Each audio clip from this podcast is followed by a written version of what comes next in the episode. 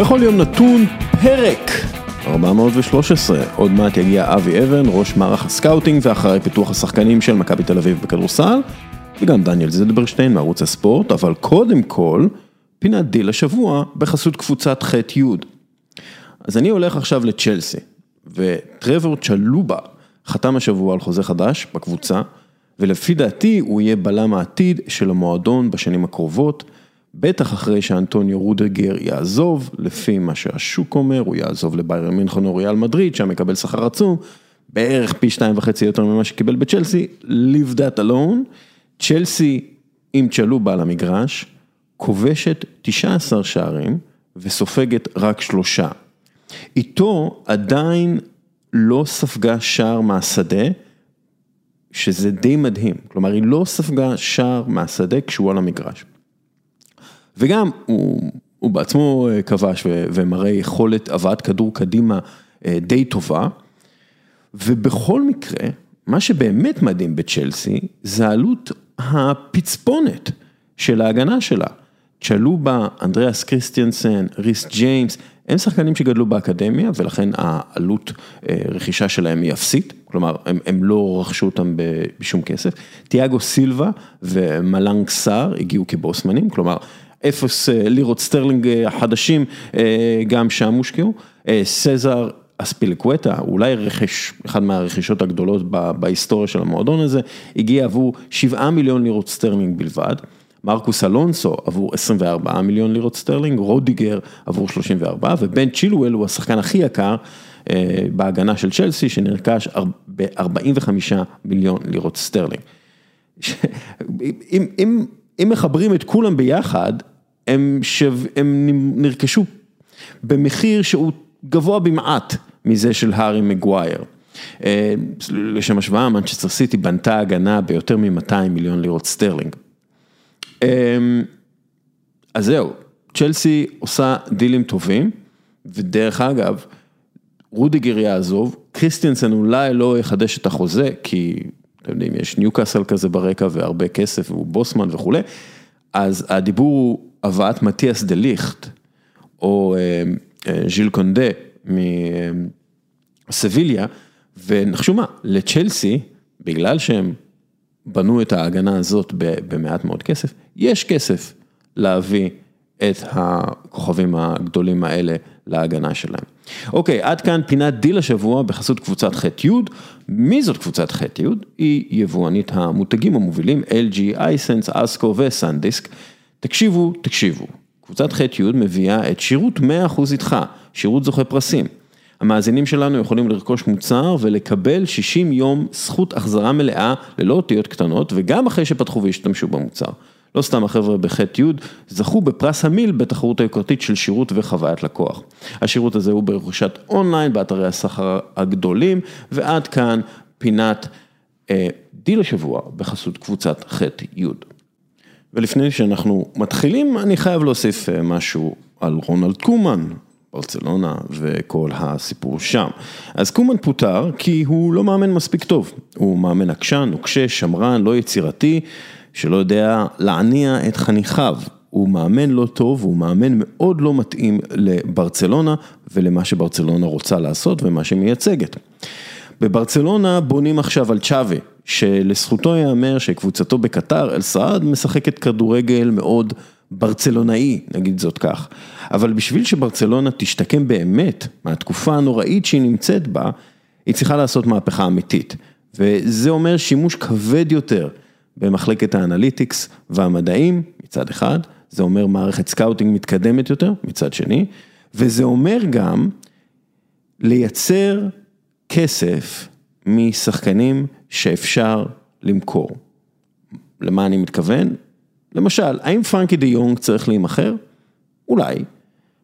אני לא בטוח כמה הוא מתאים לברצלונה, אני לא בטוח כמה הערך שלו יעלה בברצלונה, הוא לא במצב טוב בברצלונה כרגע, ואני חושב שאפשר למכור אותו ב-80, 70 מיליון יורו, ולהביא עם הכסף הזה שחקנים שיחזקו את הזהות של ברצלונה. למשל, בלם מקומי איכותי לעתיד, מישהו שאפשר לסמוך עליו, שיוכל לשחק הרבה משחקים ויהיה עמיד ואמין וטוב בהנעת כדור ובהבאת הכדור קדימה, כי אני די בטוח שלברצלונה יש מספיק קשרים ברצלונאים צעירים שאפשר לבנות סביבם קבוצה ברצלונאית אמיתית ואפשר למכור את פרנקי דיון. וככה צריך לעבור שחקן שחקן בסגל ולראות האם הוא מתאים למה שברצלונה רוצה להיות. לא השנה, אפילו לא עוד שנתיים, אלא עוד שלוש שנים ועוד ארבע שנים. כי כרגע פעולת השיקום היא פעולה שתצריך זמן, הרבה מאוד זמן. צריך לעשות שינויים גדולים בסגל גם. בקיצור, הפיטורים של קומן יפתרו חלק מהבעיות, זה בטוח, אבל לא את כל הבעיות, וגם זה בטוח. ברצלונה צריכה לחשוב איך היא מתאוששת, כלכלית ומקצועית, וזה חייב ללכת ביחד. אוקיי, חברים, ועכשיו, אבי אבן, ראש מערך ה scouting ואחראי פיתוח שחקנים של מכבי תל אביב בכדורסל. איתי גם ניב נחליאלי, הקריה האקדמית, אונו. יפה. אני כל הזמן טועה, אקדמית, אקדמאית. ככה, זה סוג של דיסלקציה עם אקדמיה נראה לי, זה קשור לזה. זה מה שעושה לך את זה שם באקדמיה. כן.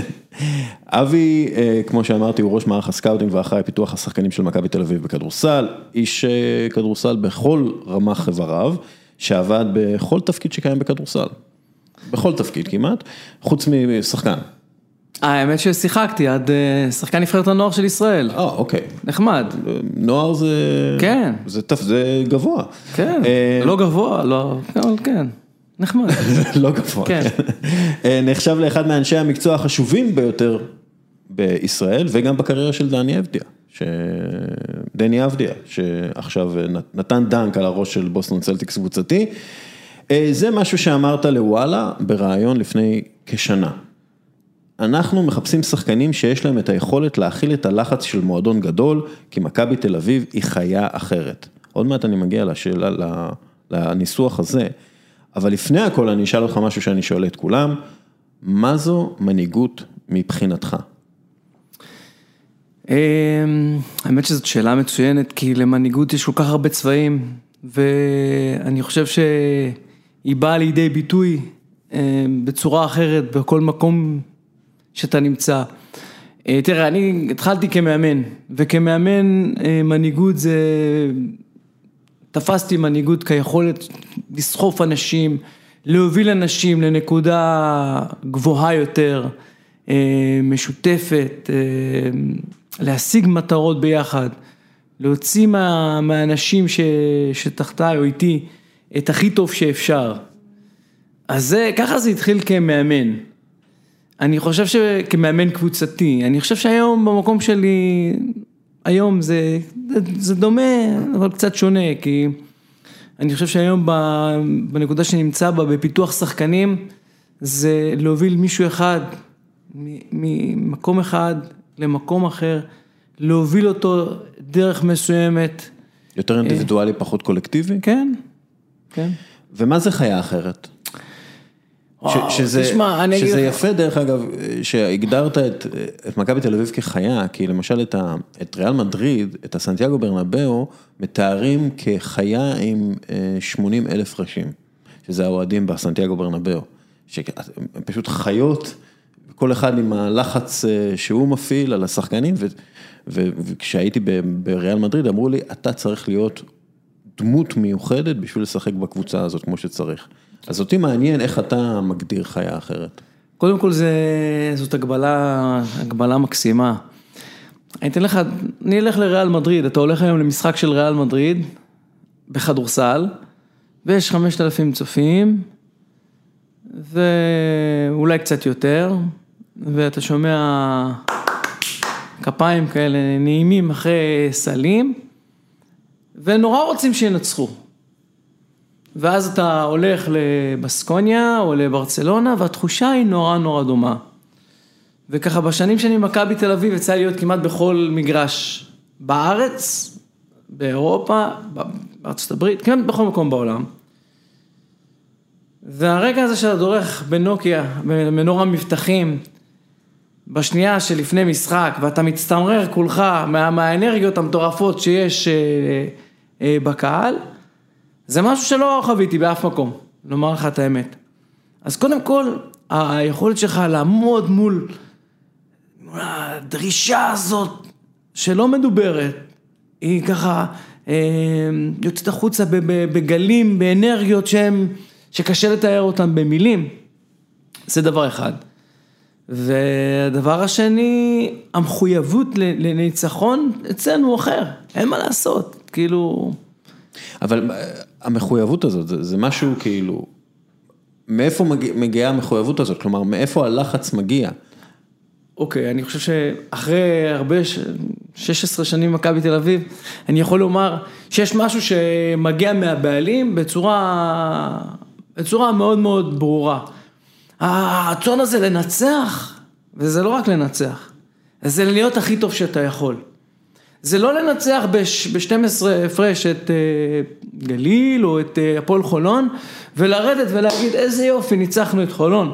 זה, זה לרדת מהמשחק ולהגיד היה כבר 18 הפרש, למה זה נגמר 12? זאת אומרת החתירה הזאת למצוינות היא אנדלסית. וזה גם אה, סוג של, זה האמת היא זה מתחבר מאוד לשאלה, שהיא שאלה מאוד גדולה עבור סקאוט, זה איך בוחרים אנשים לעבוד איתם, ואיך איך, איך, איך בוחרים אנשים לעבוד בתוך המערכת הזאת שדורשת שתהיה רוצח, שתהיה killer. אה, ראית Succession? לא ראית Succession. סדרה מרהיבה, חייבים לראות, כל שחקני ה-NBA רואים את זה גם כן, כי זה, כי זה כאילו זה מבוסס על רוברט מורדוק, והאימפריית אה, אימפריית אה, תקשורת. שלו, וכאילו הוא תמיד שם מדבר על, על דם ועל על רצח וקילריות, ומרגיש לי שבמועדון כמו מכבי תל אביב, כשחקן, שחקן 12 או שחקן אה, חמישייה או ילד פוסטר, אתה חייב להיות באיזשהו מקום, אתה חייב להיות קילר. אם מישהו על הרצפה, אתה חייב לבעוט בו ולקחת את הכדור. אה, אני אגיד לך משהו. אגב, גם בריאל מדריד, כדורגל. אז אני אגיד לך משהו, אני כבר לא במקום, אה, פעם הייתי יותר מיליטנטי ומחפש דם ושחקנים רוצחים, והיום אני לא מחפש שחקנים, לאו דווקא שחקנים רוצחים, מחפש שחקנים קשוחים, שחקנים יכולת להיות, אה, להיות נוכחים כל הזמן, זאת אומרת מי שבא פעם ב... ו- ו- צריך חבר'ה אה, שקולים, מה שנקרא רוצח שקט. איך מזהים דבר כזה? אה, כי, כי אם הוא שקט, אז אתה אומר, יכול להיות שהוא לא רוצח? כאילו, או ש...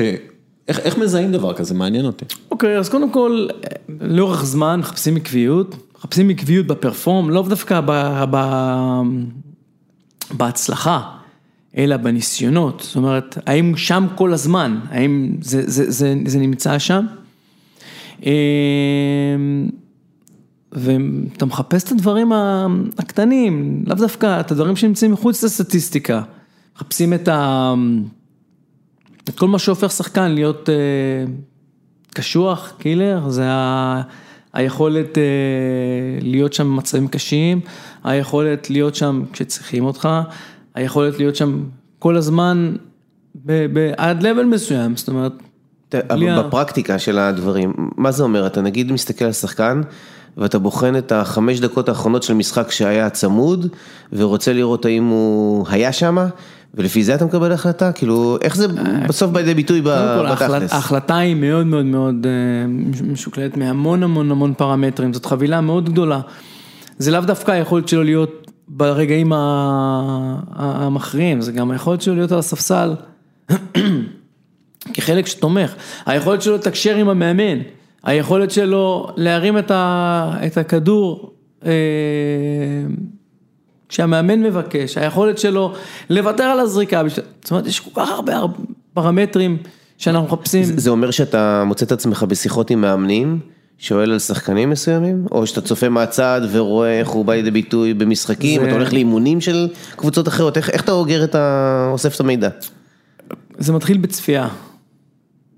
צפייה בהמון המון המון משחקים, זאת אומרת לייצר אצלך איזשהו ביטחון, database, איזה כאילו. database כן. פנימי, בהתאם לפרמטרים שאנחנו מחפשים לכל שחקן, בכל עמדה, ולאחר מכן אנחנו מנסים לדלות כמה שיותר מידע. אם זה עם המאמנים, אם זה עם החברים, אם זה ה... whoever, באמת, מנסים לייצר database רחב ככל האפשר.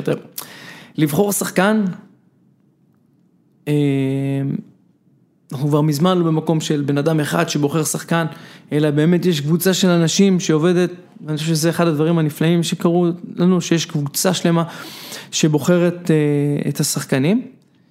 אה, אבל אה, לבחור שחקן זה, זה ממש ככה להסתכל על כל כך הרבה הרבה אז אתה אומר, אם, אם אני גאון מתמטי, אה, ואני יודע לעשות ניתוחים ואנליזות מאוד חכמות, עדיין אין תחליף לזה שיש לך את הנטוורק, ואתה מכיר את השחקנים ששיחקו עם איזה שחקן, ואתה הולך ושואל אותם, ואתה מאמן, אה, לזה, אם אני מבין, אין תחליף. אוקיי, אז בואו עכשיו נעשה איזו סימולציה קטנה. אני עכשיו, נגמרה העונה, ואני פותח את, אה, את הרשימה שלי, ורואה עשרה שחקנים, שלכולם יש באזור 40 אחוז לשלוש, 1.39 ו-1.41, ולאותם עשרה שחקנים יש כמעט אותם אחוזים לשתיים, 61 או 57 או 58, והם מוסרים כמעט אותו מספר של. הרי זה מה שקורה בסוף היום. זאת אומרת, אם אני מסתכל רק על הסטטיסטיקה היבשה, יהיה לנו מאוד מאוד קשה לבחור את השחקן שמתאים לסיטואציה הנוכחית, ואני חושב שזה הדבר הכי חשוב לסקאוט, לחפש את ההתאמה למועדון, את ההתאמה למאמן, את ההתאמה לשחקנים שמשחקים איתו. ו... זה, זה כלומר, אתה צריך ל- ל- למצוא שחקן שמתאים לאיזשהו תלכיד מסוים שקיים כרגע במועדון. השאלה אם זה, זה, האם יש עקרונות כאילו מכביסטים, נגיד את זה ככה, שיש כאילו דברים שאתה לא יכול להתפשר עליהם כסקאוט. אה, לא יודע, שחקן רך מדי בחסימות שהוא עושה לחברים לקבוצה, כאילו משהו שהוא דגל אדום מבחינתך. אוקיי, אני חושב שהדגלים האדומים היום, זה, ודגל אדום זה בכלל, במכבי, דגל אדום זה, זה דאבל. כן. זה דאבל פלאג. אה, תראה, אני חושב שבשנים האחרונות אה, אמרנו איזשהו תהליך באספקט הזה של בחירת שחקנים, ואני לא רוצה להגיד את זה כי זה תמיד איזה נאחס, אבל דופק, מה יכול להיות? אה, בשנים האחרונות לא החלפנו שחקנים. אה, בכמה שנים האחרונות, וזה סימן טוב מבחינתנו. אה, הדגלים האדומים באים בעיקר ברמה ההתנהלותית, כן. ההתנהגותית, פחות ברמת ה... וגם ברמת האכפתיות, זאת אומרת עדיין זה הכל ברמה המנטלית וההתנהלותית ופחות ברמת הכדורסל, יכול, השחקן יכול להתאים פחות מבחינה מקצועית, אני חושב שבסוף יש מאמנים מספיק טובים כדי לעשות את, ה, את האדפטציות ואת ה adjustment הנכון, לדחוף אותו קצת ימינה וקצת שמאלה כדי להפיק את המקסימום. ואני חושב שזה חלק מה, מהקרדיט שמגיע למערכת המקצועית, שאנחנו רואים שחקנים שלא היו אף פעם ביורוליג, והם באים לפה ו, ו, והמערכ... והצוות המקצועי מצליח בעצם לעשות להם איזשהו upgrade, מייקל רול שהוא שיחק, ואנג'לו קלו יארו, ודורסי, והמון שחקנים שאף פעם לא היו ביורוליג.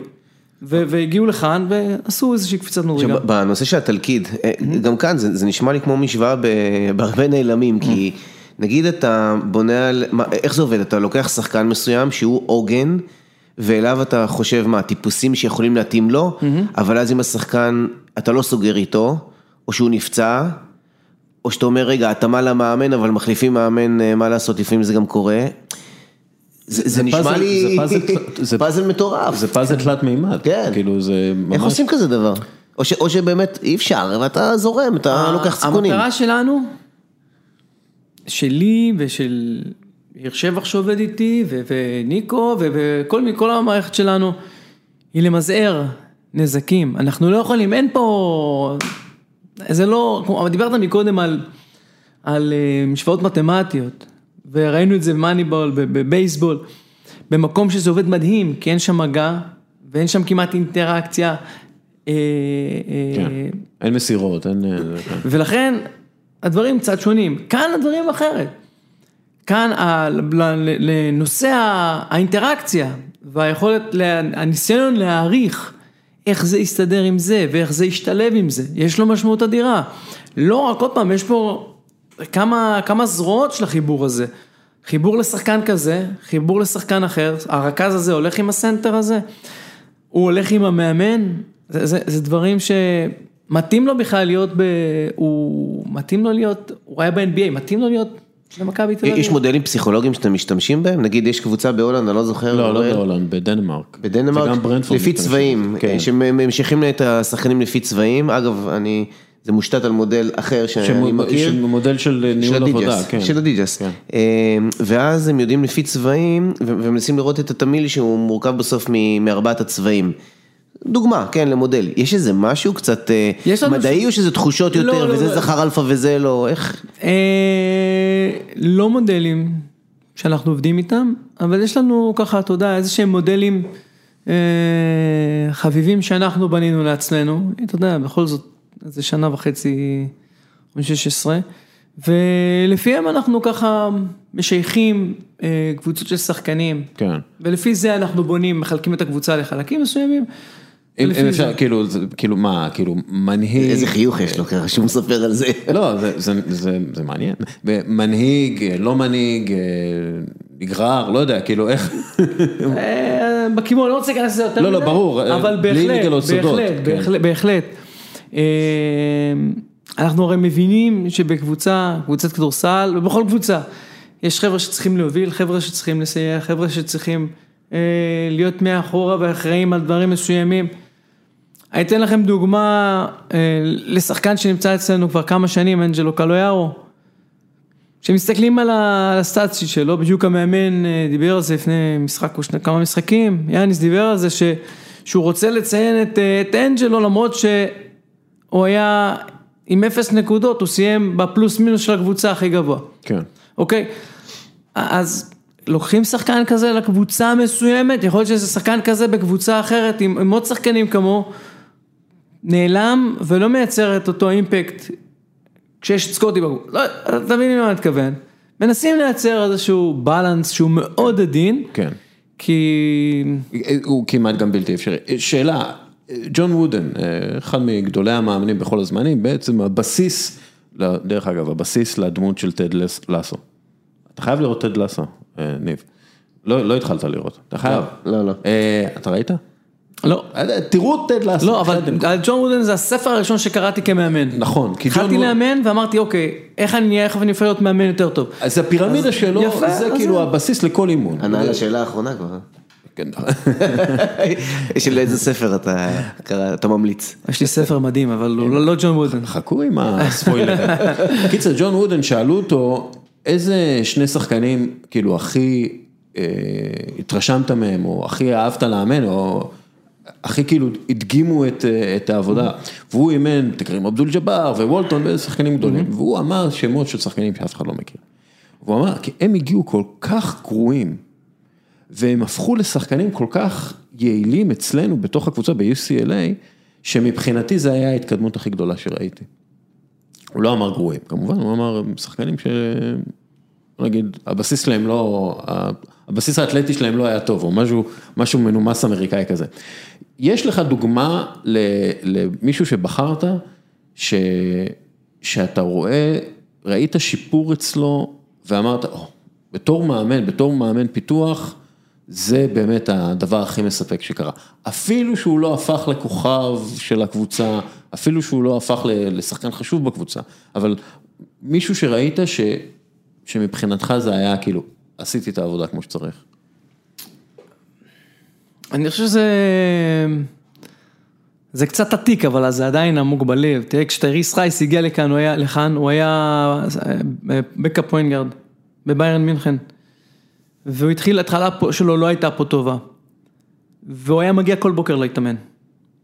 כל בוקר הוא היה מגיע להתאמן, יחד עם יאיר שבח ויחד איתי, קבוע כל בוקר. על דברים שהם נראים בסיסיים, אבל כל בוקר הוא היה בא ומתאמן, והיה לו קצת בעיות של קצב, ו- ושהוא היה קצת, קצת פזיז, וברגע שהוא סידר את הקצב, פתאום כל המשחק שלו נראה אחרת. אז, זה קצת- זה קצת לז- לזקנים, זה כבר מלפני בסדר. 156 שנים.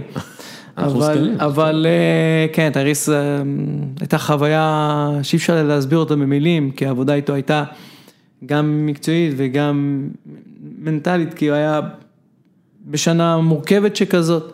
כן, אגב, עם תריס אה, הייתה לך הרצאה מאוד מעניינת על שינוי קצב.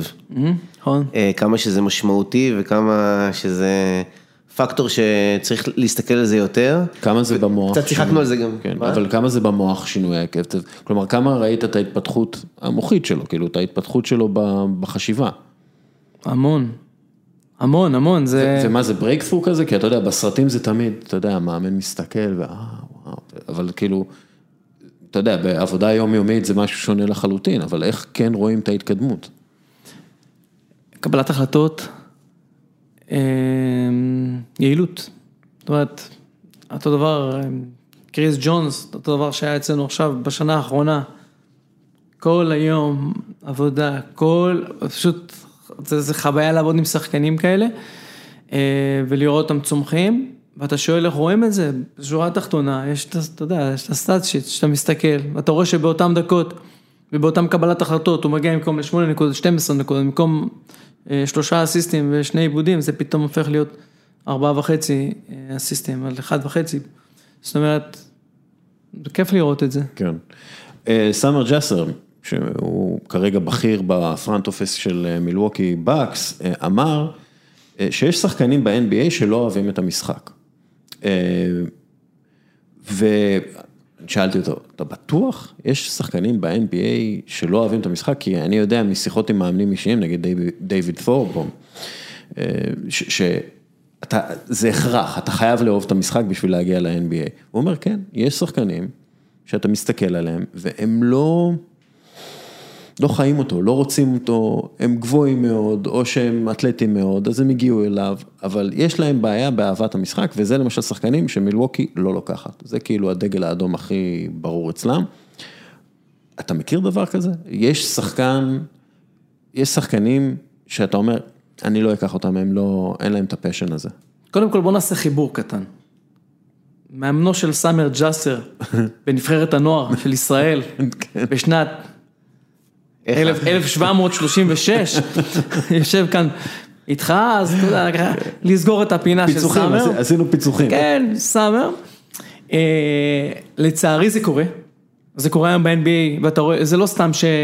אה, 70 אחוז או מספר דומה לזה של שחקנים שנבחרו בדראפט תוך ארבע שנים לא נמצאים בליגה, הם פשוט נעלמים, גם כי יש התחדשות, אבל גם כי יש המון שחקנים.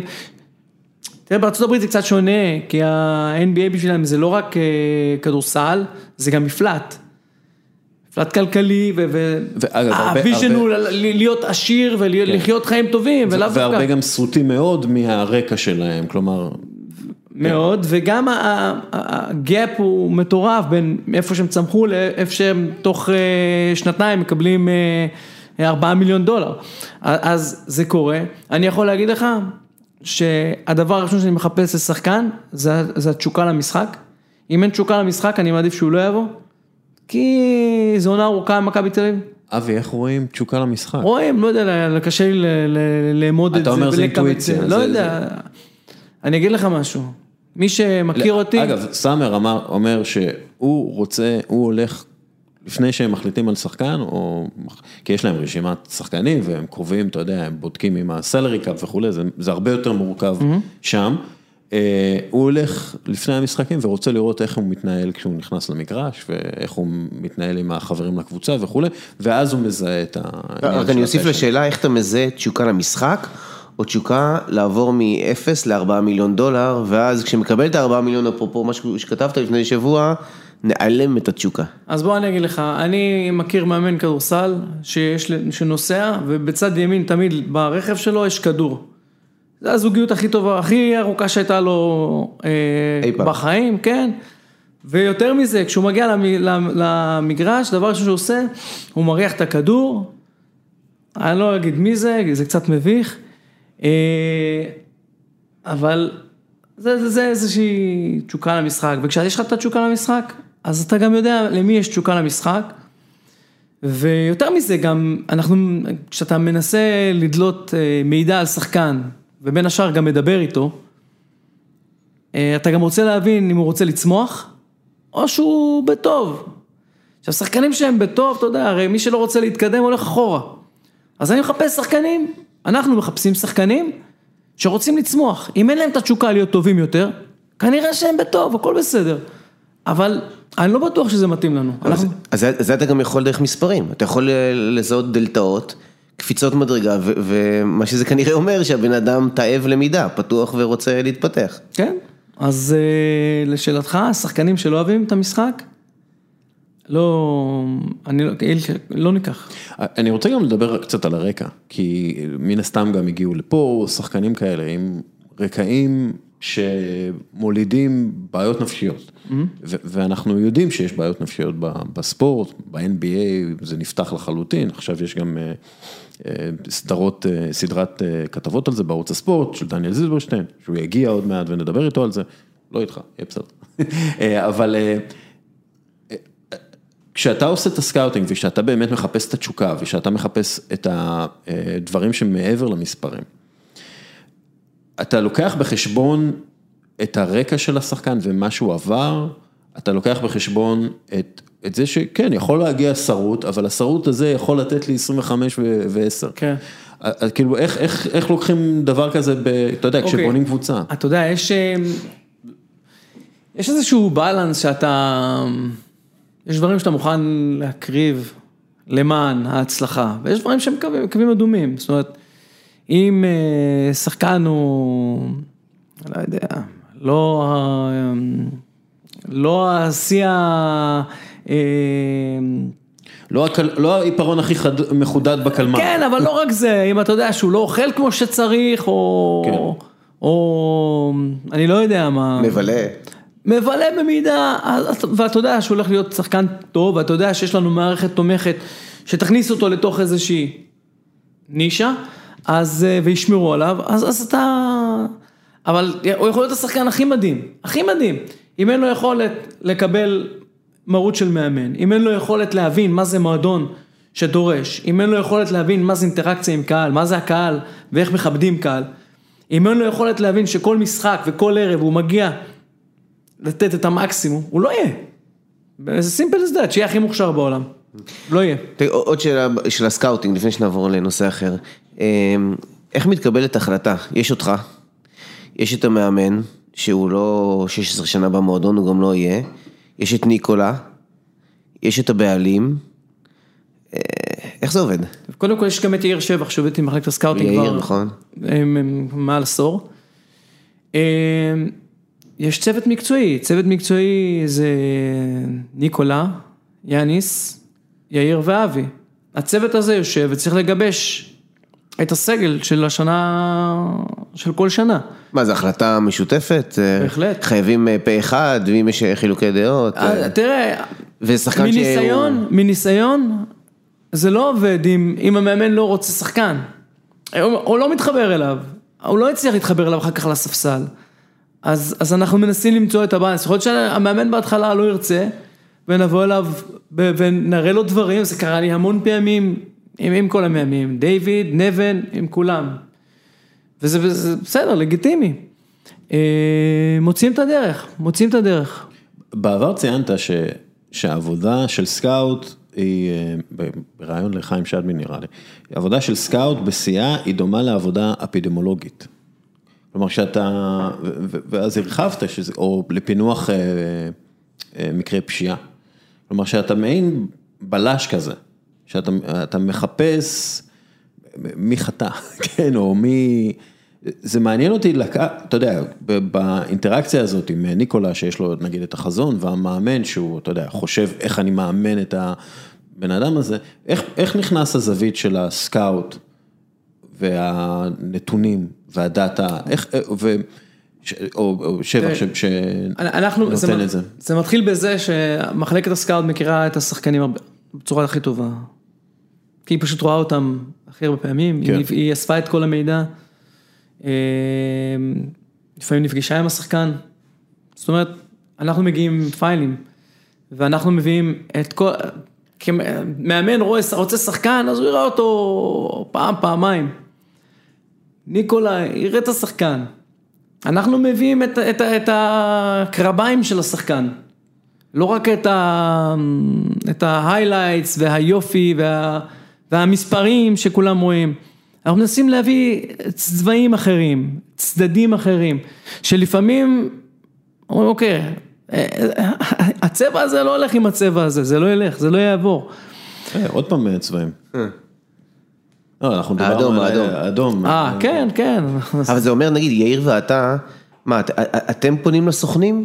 כי אתם כבר יודעים מי אתם רוצים, או, ש, או שהסוכנים פונים אליכם, או שזה מין שילוב כזה, כאילו, מה, פעם... כמה שעות אתם בתוך הסיוע? אתם בטח מכירים כל כך הרבה. אז, אז זהו, שפעם, לפני, לפני שהוקמה מחלקת ה scout, הסוכנים היו מציעים שחקנים, ו...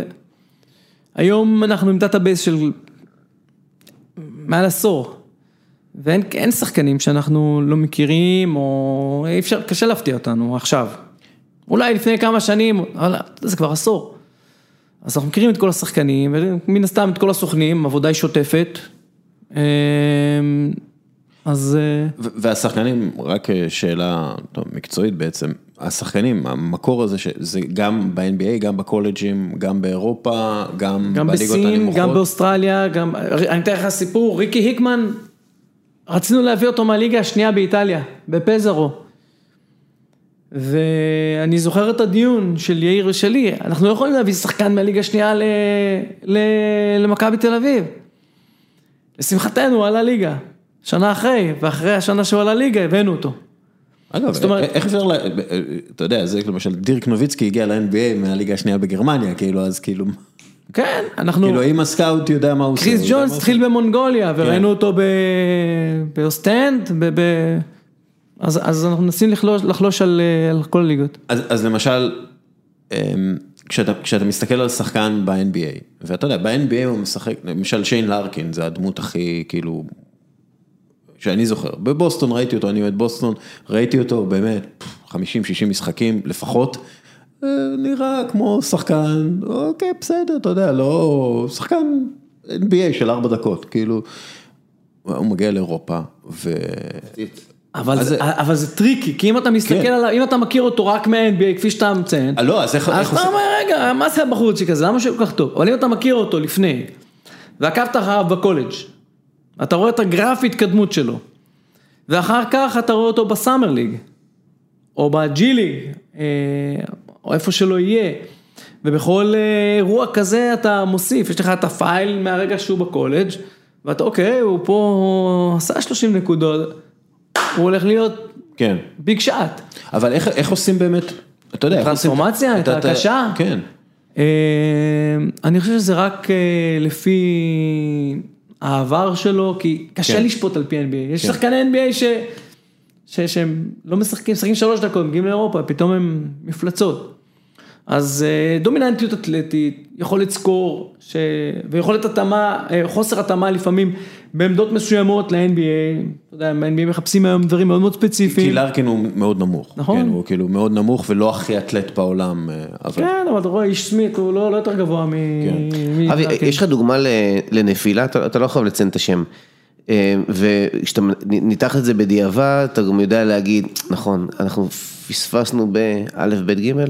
אני יכול להגיד לך שהמקום שאני נמצא בו היום, הוא בזכות נפילות. זאת אומרת, אני חושב שהיכולת שלנו לעשות רפלקציה, להסתכל במראה ולהגיד, עשינו פה טעויות. ולא רק עשינו טעויות, ולנתח את הטעויות, ולהבין מה הטעות, כדי לא לעשות אותה בפעם הבאה, וללמוד ממנה גם לדברים... וכשאתה מנתח את הטעויות, על מה זה יושב? זה יושב על אה, הקושי באמת לעשות את החיבורים בתלכיד, אה, להבין את נפש האדם, אה, לקלוט שהוא היה תותח, אבל היו סביבו אה, חבר'ה פחות טובים, אז כשהוא מגיע למכבי זה לא עובד. על מה זה יושב? יש לך איזה יכולת... אה, כן, יש, יש כל מיני... אתה הסתנוורת, אתה מאוהב באיזה סגנון מסוים? אני אסכם את השאלה באיך מזהים שאתה עושה עבודה גרועה, במשהו. שזה גם שאלה שאנחנו שואלים כל הזמן. אני לא אוהב את המילה הזאת. נכון.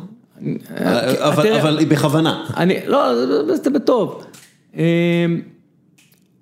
עוד פעם, אני חושב שהעובדה שבשנים האחרונות יש פחות או בכלל אין, אין החלפת מאמנים, היא תולדה של טעויות שעשינו. איך מזהים טעויות? בזה שאתה מבין שהשחקן הזה לא יכול ללכת עם המאמן הזה. נקודה, אתה אוהב אותו, הוא יצירתי, הוא לא מתאים לסגנון משחק ולתפיסה של המאמן. כן. למרות שהמאמן מחבב אותו והכל, הוא רצה אותו בהתחלה.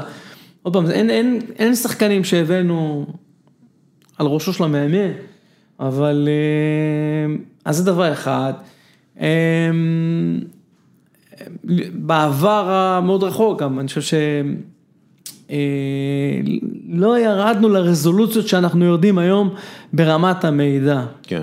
אה, היום אתה מבין שככל שיש לך יותר מידע ביד, היכולת שלך למזער סיכונים גדולה. והיום כששחקן מגיע מכבי, אנחנו יודעים לדעת צבע גרביים אה, ומידת החריף בחומוס. אגב, אני הגעתי עם גרביים צהובים היום.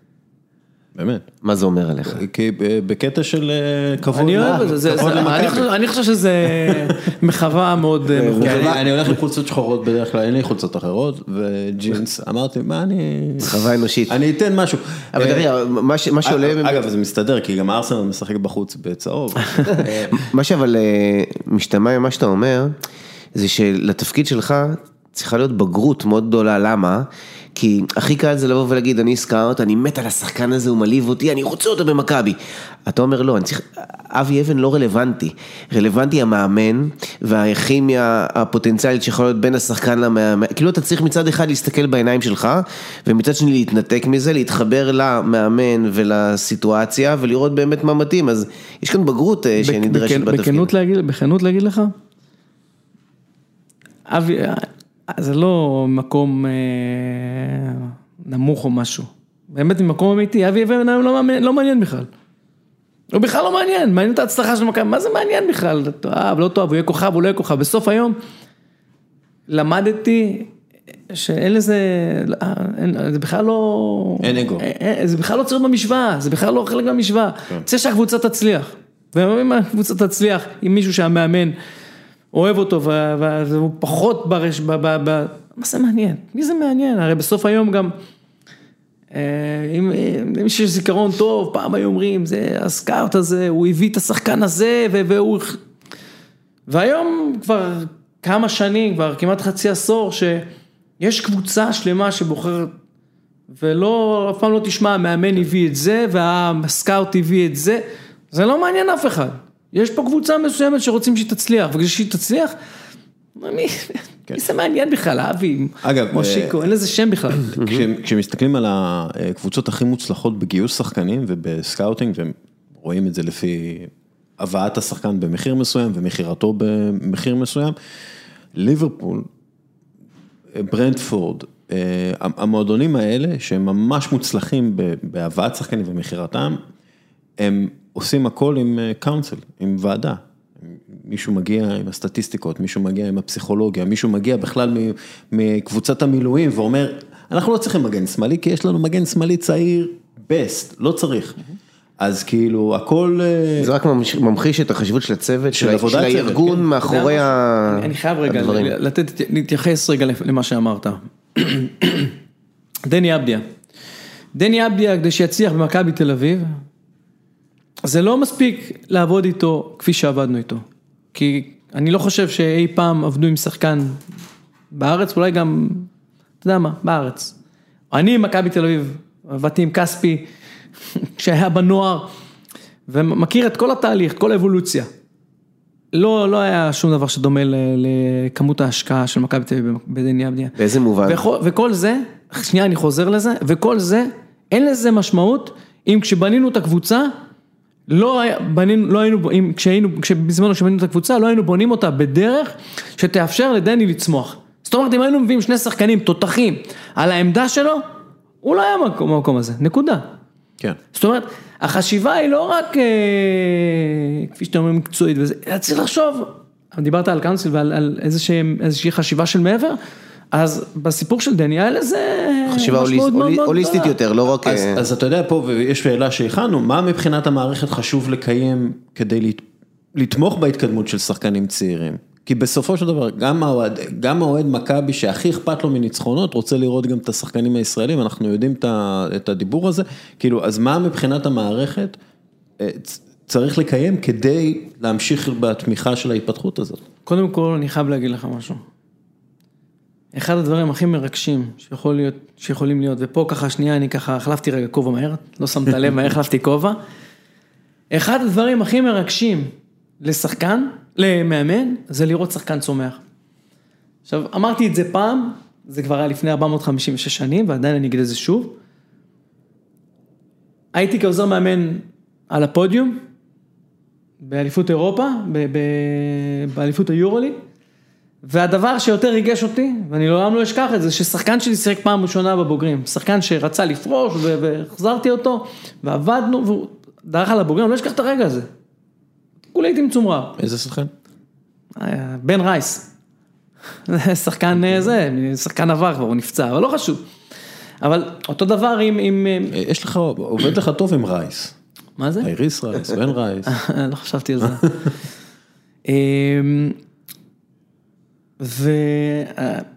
ובשבילנו, במכבי, זה, זה, משקיעים בזה המון, וזה מגיע מתוך איזושהי, מתוך איזושהי, אה, מתוך איזשהו חזון, מתוך איזשהו אידיאל.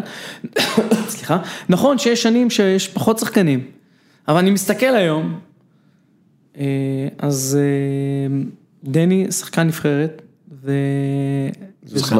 וז- כן, שחקן NBA, שולי, יותר חשוב נבחרת, וזוסמן, ואם אני יורד לשחקנים אחרים כמו עידן זלמנסון, אה, נמרוד לוי, אה, איתי שגב, אה, זה כל, כל השחקנים אז שהם מה אתם עושים שם? מה, איך זה. בא לידי ביטוי?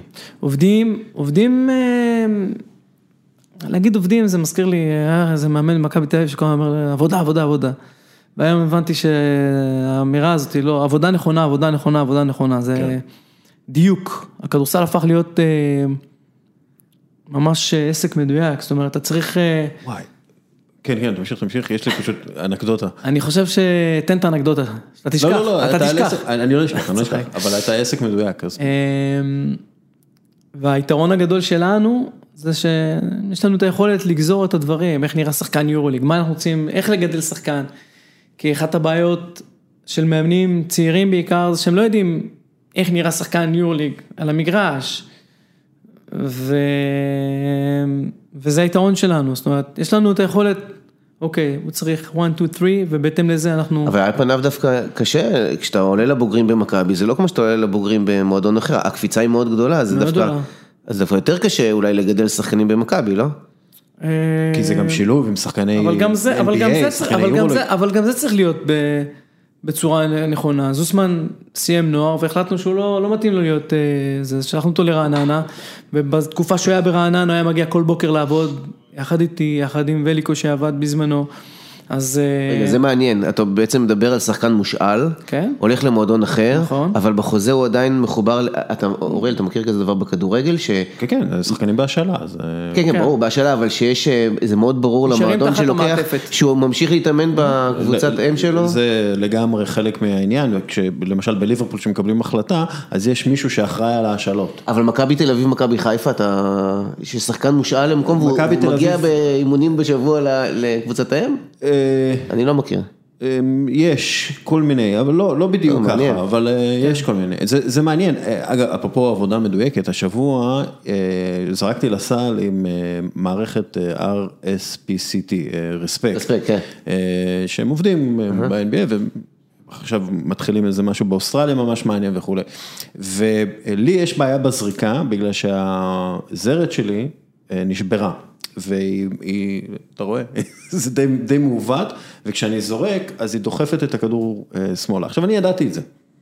בראש שלי ידעתי את זה, שזה מה שקורה, ו, ואני תמיד כאילו מנסה לפצות, ו, ובמערכת הזאת הם פשוט מראים בדיוק מה צריך לעשות, ואז אתה כאילו חושב, אוקיי, במקום לזרוק 100 זריקות, בוא אני אזרוק את ה-10 זריקות כמו שצריך, שאני הרבה יותר מיינדד, הוא נתן לי איזשהו טיפ, אה, אורן שהוא שם זה, נתן לי איזשהו טיפ כאילו זה, ופשוט שיניתי את הזריקה שלי, ומ... לא יודע, אחוזים לא הכי משהו, עברתי לאחוזים משהו, אחוזים יותר טובים, וממש ברמת הטיפ הזה. עכשיו, זה, כש- כשאומרים עשרת אלפים שעות עבודה, סבבה, עשרת אלפים, איך?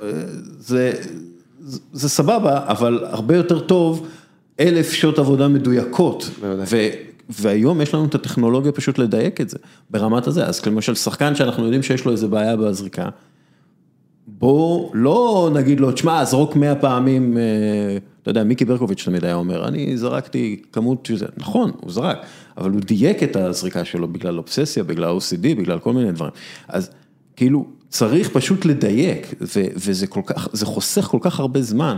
וכשהוא אמר עבודה מדויקת, עבודה מדויקת, זה כל כך אתם נכון. משתמשים? אתם משתמשים ב RSPCT, PlaySight, טכנולוגיות אחרות? השתמשנו שנה, ש- עד שנה שעברה. אמ, היום אנחנו פחות, אמ, באמת שפחות. אני לא מרגיש, מרגיש שזה עוזר, אבל אני לא מרגיש שזה העיקר. אני גם מרגיש היום שהשחקנים, שההבדל הגדול הוא לאו דווקא בטכניקה, אני חושב שהרבה מאמנים שלומדים טכניקה, אלא בדור הצעיר אני חושב שמה שחסר זה, זה להבין את המשחק. וזה אני חושב, אפיל כאילו. כן, כי אנחנו, תחשוב שאנחנו, בדור שלנו היינו בחוץ משחקים כל היום, גם אם לא היינו משחקים כדורסל. אתה מקבל פיל, פיל אחר למשחק, כן. והיום החבר'ה גדלים על, אה, על פיל אחר, וצריך, אה, אז, אז פחות, אני חושב שפחות ה... הדברים האלה, עבודה מדויקת בעיניי יותר בקטע של, של ההבנה של המשחק, של מה נכון לכל שחקן ברמת, אה, ברמת מה לעשות. כאילו קריאת אה, חללים, אה, הבנת השטח, ככה, הבנת. הסביבה. אמ, אייקס, אפרופו מה שדיברנו, אייקס אמ, הוכיחה בעצם שההשקעה מספיק גדולה במחלקת נוער, מאפשרת לפתח קבוצה מקומית יחסית, בשוק קטן יחסית, עם שחקנים מקומיים. פנטסטיים שמשחקים אה, טוב ביחד ומשחקים טוב עם שחקני חיזוק מדויקים.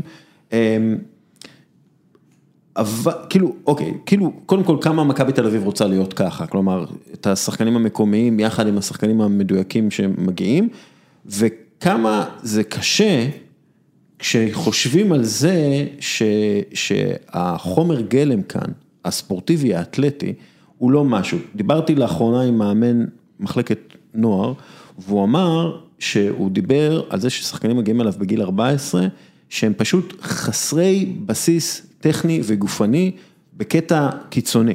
כלומר, אין להם בסיס טכני וגופני שאפשר להפוך מהם, אה, לא החומר גלם הזה לא מספיק טוב בשביל... גיל 14 לייצר זה. כבר קצת מאוחר, לא? נכון, וגיל 14, ולא, אבל הוא מאמן, הוא בנוער, הוא לא מאמן אה, ילדים. אבל אנחנו יודעים, כן, אנחנו יודעים שיש בעיה בבסיס. אז כמה, כמה אה, החוסר יכולת של מכבי תל אביב אה, לפתח על בסיס קבוע, כאילו אה, מה שנקרא שלד ישראלי חזק, אתה יודע, שכולם מדברים עליו, קשור לזה בעצם, קשור לזה ש, שהם, שהם לא טובים מספיק בגיל 14, הם לא, אין להם בסיס מספיק גבוה, ו- ואתה יודע, לחיים אין שליטה על זה בעצם. אמ, אתה זורק אותי למקום אחר, אבל סבבה? זורק אותי רגע למקום אחר. יש היום חומר, אני חושב שיש חומר טוב של, של שחקנים, לא מספיק, ויש חומר של, טוב של מאמנים, לא מספיק. פה אני חושב שאם ייווצר איזשהו שינוי, זה משהו ש, שיוליד שחקנים יותר טובים. יש היום שחקנים טובים, יש היום נבחרת טובה. ועדיין אני מרגיש, בתחושה שלי, שאותה נבחרת יכלה, אם היו מתחילים אחרת, בצורה קצת אחרת, את כל נושא העבודה, את כל נושא האימון, אז היינו מגיעים למקום אחר. ואולי זה עוד יקרה פעם. כי אני מסתכל היום על השחקנים, יש שחקנים טובים.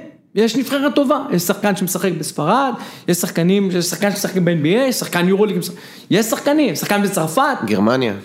כן, יורוליג, כן, כן. יש שחקנים. ו... אבל יש, יש כן, יש בעיה. יש בעיה, השחקנים מגיעים לא מספיק מוכנים, לא מספיק אה, אה, יודעים, ואני רואה את זה גם אצלנו, שחקנים שמגיעים בגילאים קצת יותר מאוחרים, לאו דווקא בגיל 14, אפילו בגיל 20 ו-22 שמגיעים למכבי תל אביב. ש- שיש להם שיש ליקויים, חסרים, ליקויים, כן, שיש ליקויים. חסרים. ו... השאלה אם אלו חסרים שאפשר לפתור בגיל צעיר יותר, כלומר בגיל חמש להתחיל איתם לעבוד אני נכון. לא יודע על בגיל חמש, אני לא חושב שצריך להתחיל בגיל חמש, אני אחד. אחד. הדבר לא, שאני... לא מקצועית, אה, לא, לא כדורסל, לא אה, צריך, פשוט, תראה, אני אגיד לך משהו. פשוט לא ספורטיבי, אני רואה אימונים של הילד שלי, או בג'ודו דווקא סבבה, אה, אפרופו זה, אבל כאילו אני רואה, ו, ובאמת, כאילו לא מלמדים את הבסיס, ו, ולא מלמדים כאילו גמישות, ולא מלמדים אה, אה, ראייה מרחבית, ולא מלמדים את הדברים הבסיסיים שאתה צריך בכל אה, ספורט, פה בישראל. אגב, בגלל, לא. אגב, בגלל, בגלל מאמנים לא הכי טובים שמגיעים לרמות האלה. אני חושב ש... אני לא יודע, לא, לא רואה מספיק. בסדר, גם אני לא רואה מספיק אה, בגילאים הצעירים.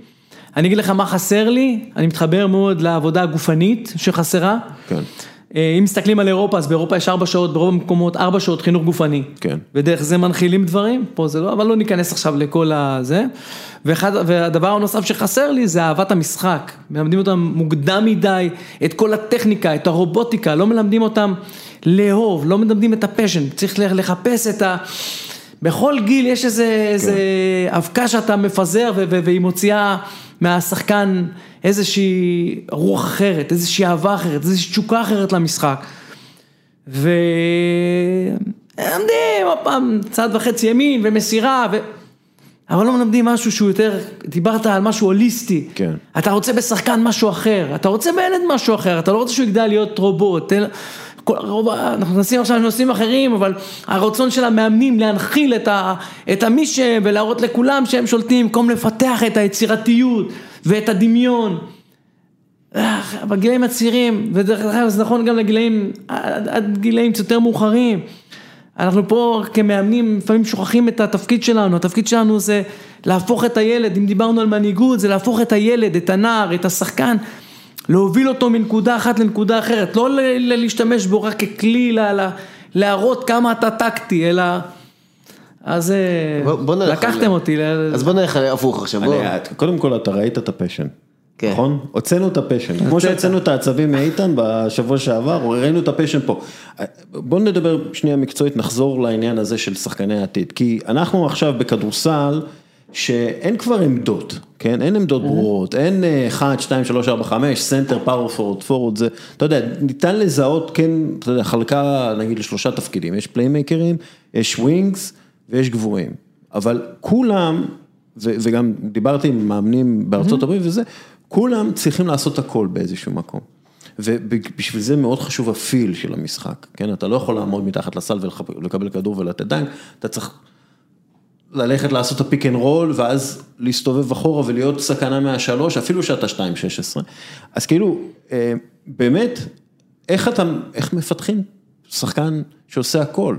כלומר, פעם זה היה נראה לי הרבה יותר קל, הנה אוקיי, אתה גבוה, אתה תלמד post-up ולסגור לריבאונד. גם אין לנו הרבה 2-16, כן. בדיוק, ובתור, אתה יודע, בתור, אין, אין לנו יותר מדי 2-3 פה ש, שיכולים אה, להיות wings ו, ולקלוע לשלוש ולקחת אז. אז בוא אני אספר לך, אני יכול לספר לך, אז- אז אנקדוטה קטנה, ש... שאיזה חבר התקשר אליי, scouter מ- של ה-NBA, ושאל אותי מה, מה, מה, מה קורה עם דני, מה העמדה שלו, מה, לא, מה, מה אתם עובדים איתו עכשיו? ואמרתי לו איזה קטע, בדיוק סיימנו, בדיוק סיימנו אימון point guard ים. אז הוא אמר לי שזה מדהים, כאילו ש, שדני באמת, יש בו איזה שהם אלמנטים שיכולים ללכת למקום הזה. עכשיו, העבודה באימון שעשיתי עם דני כ point guard, היא לאו דווקא בשביל להפוך אותו להיות point guard, אני לא חושב שזאת העמדה שלו, אבל כמו שאמרת, אם הוא יהיה בעמדה שלו, אה, אם זה שלוש, ארבע, או, ל- או עוד, עוד, עוד אה, wing ש, שעוזר להוביל את הכדור ולוקח החלטות ומשחק קצת pick and roll, זה יהפוך אותו להיות שחקן יותר טוב. אז אה, אני חושב שזה מתחיל ב, ב, בסדר. בסדר, לא בסדר, ב good, כן. אלא בסדר, כן. זאת אומרת, ברגע שיש איזשהו מיפוי, אה, אוקיי, מה אנחנו עושים עם שחקן עד גיל 16, מה אנחנו עושים מגיל 16, מה עושים 18 עד 20, מה אנחנו עושים מגיל 20, הרי תחשבו על זה שבקולג'ים, ולא שאני חסיד גדול של של כדורסל קולג'ים ברמת הלימוד שלו, כי גם שם יש את ההכנסות יש- לנישות, יש גם הרבה מאוד בעיות. כן? זה גם נורא גדול להגיד. כן. לא חשוב, בקולג'ים השחקנים מסיימים בגיל 22, רייט? 22, לפעמים 23, לפעמים 24. פה שחקן בגיל 18 הפך להיות פרופשיונל. זה מטורף, זאת אומרת שחסרים לו ארבע שנים, חסרות לו סליחה, ארבע שנים של עבודה, שכאילו הופך להיות זהו, הוא כבר, עכשיו מגיעים אצלנו לשחקנים בגיל 18 לקבוצה ראשונה, הם, אה, מי כבר, אה, מעניין הניצחון, לא מעניין להפוך, אין גם אינטרס, אם עכשיו אה, מאמן, ועוד פעם יש מאמנים בעיניי מצוינים, אבל מאמן מתחלק לכל כך הרבה אה, דברים, שפיתוח השחקן בתוך קבוצת מקצוענית, זה הדבר האחרון שמעניין אותו. זה מעניין, אתה הזכרת את הנושא של הסדר, האורדר הזה. בהתעמלות מכשירים, יש שלבים. שלב ראשון, שלב שני, שלב שלישי, אתה לא יכול לעבור לשלב שני לפני שאתה אה, משלים את כל מה שנדרש לך בשלב ראשון, כי אתה תצטרך את זה לשלב שתיים. יש תרגילים שאתה לא תוכל לעשות בשלב שלוש. אני לא מכיר את זה בענפים אוקיי. אה, אחרים, עכשיו זה מאוד מאוד יסודי, הבן שלי לא יעבור להתחרות בכלל בשלב שתיים עד שהוא ישלים את הדברים עם וי, אגב, צריכים יש את זה גם. באומנויות לחימה למשל. אספר לך סיפור הזוי. לא יודע איך הגיע לזה. לא, אבל השאלה אם זה יכול להיות ישים גם בכדורסל. שאתה קודם כל מחלק זה ישים, אבל אני אספר לך. בא לספר לך סיפור. יאללה. סיפור.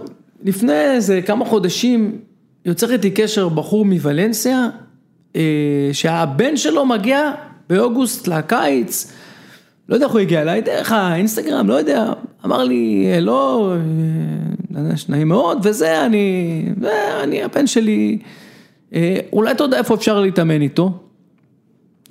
הבן נחמד אותי, אמרתי לו, כן, 1, 2, 3, 4, 5, בוא, תלך לשם, תלך לפה.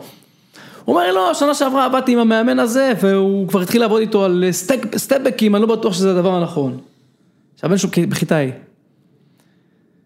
אמרתי לעצמי, אלוהים ישמור, זה נזק. זה נזק, זה כאילו, זה נזק, אתה מדבר על סדר, זה לא רק שאין סדר, שהסדר הזה הוא בונה בצורה נבונה ונכונה והגיונית, אם אין סדר אתה גם מזיק לשחקן. עכשיו, אני בטוח שהמאמן הזה הוא בחור מקסים. אני בטוח שהוא בחור מקסים, אני גם מכיר אותו מקסים. אבל ה-lack of knowledge הזה, כן. אתה, אתה, אנחנו צריכים אה, להתחיל אה, לסכם פה עניינים, כי אנחנו כל הזמן מבקרים אותנו על הדקות. אז כאילו, מה מיוחד בדני שעזר לו להגיע פינת לאן שהוא דני. הגיע? פינת דני. מה מיוחד בדני שעזר לו להצליח? זה קוויק פייר כאלה, זה כאלה, כאלה. רעב, הרעב והרצון להיות הכי טוב שהוא יכול, זה משהו ש... זה מהבית, זה כאילו אין, אין, אין, ברמה הכי גבוהה. זה והחוסר פחד, הרצון לקחת, היכולת לקחת, לא הרבה שחקנים באים ולוקחים.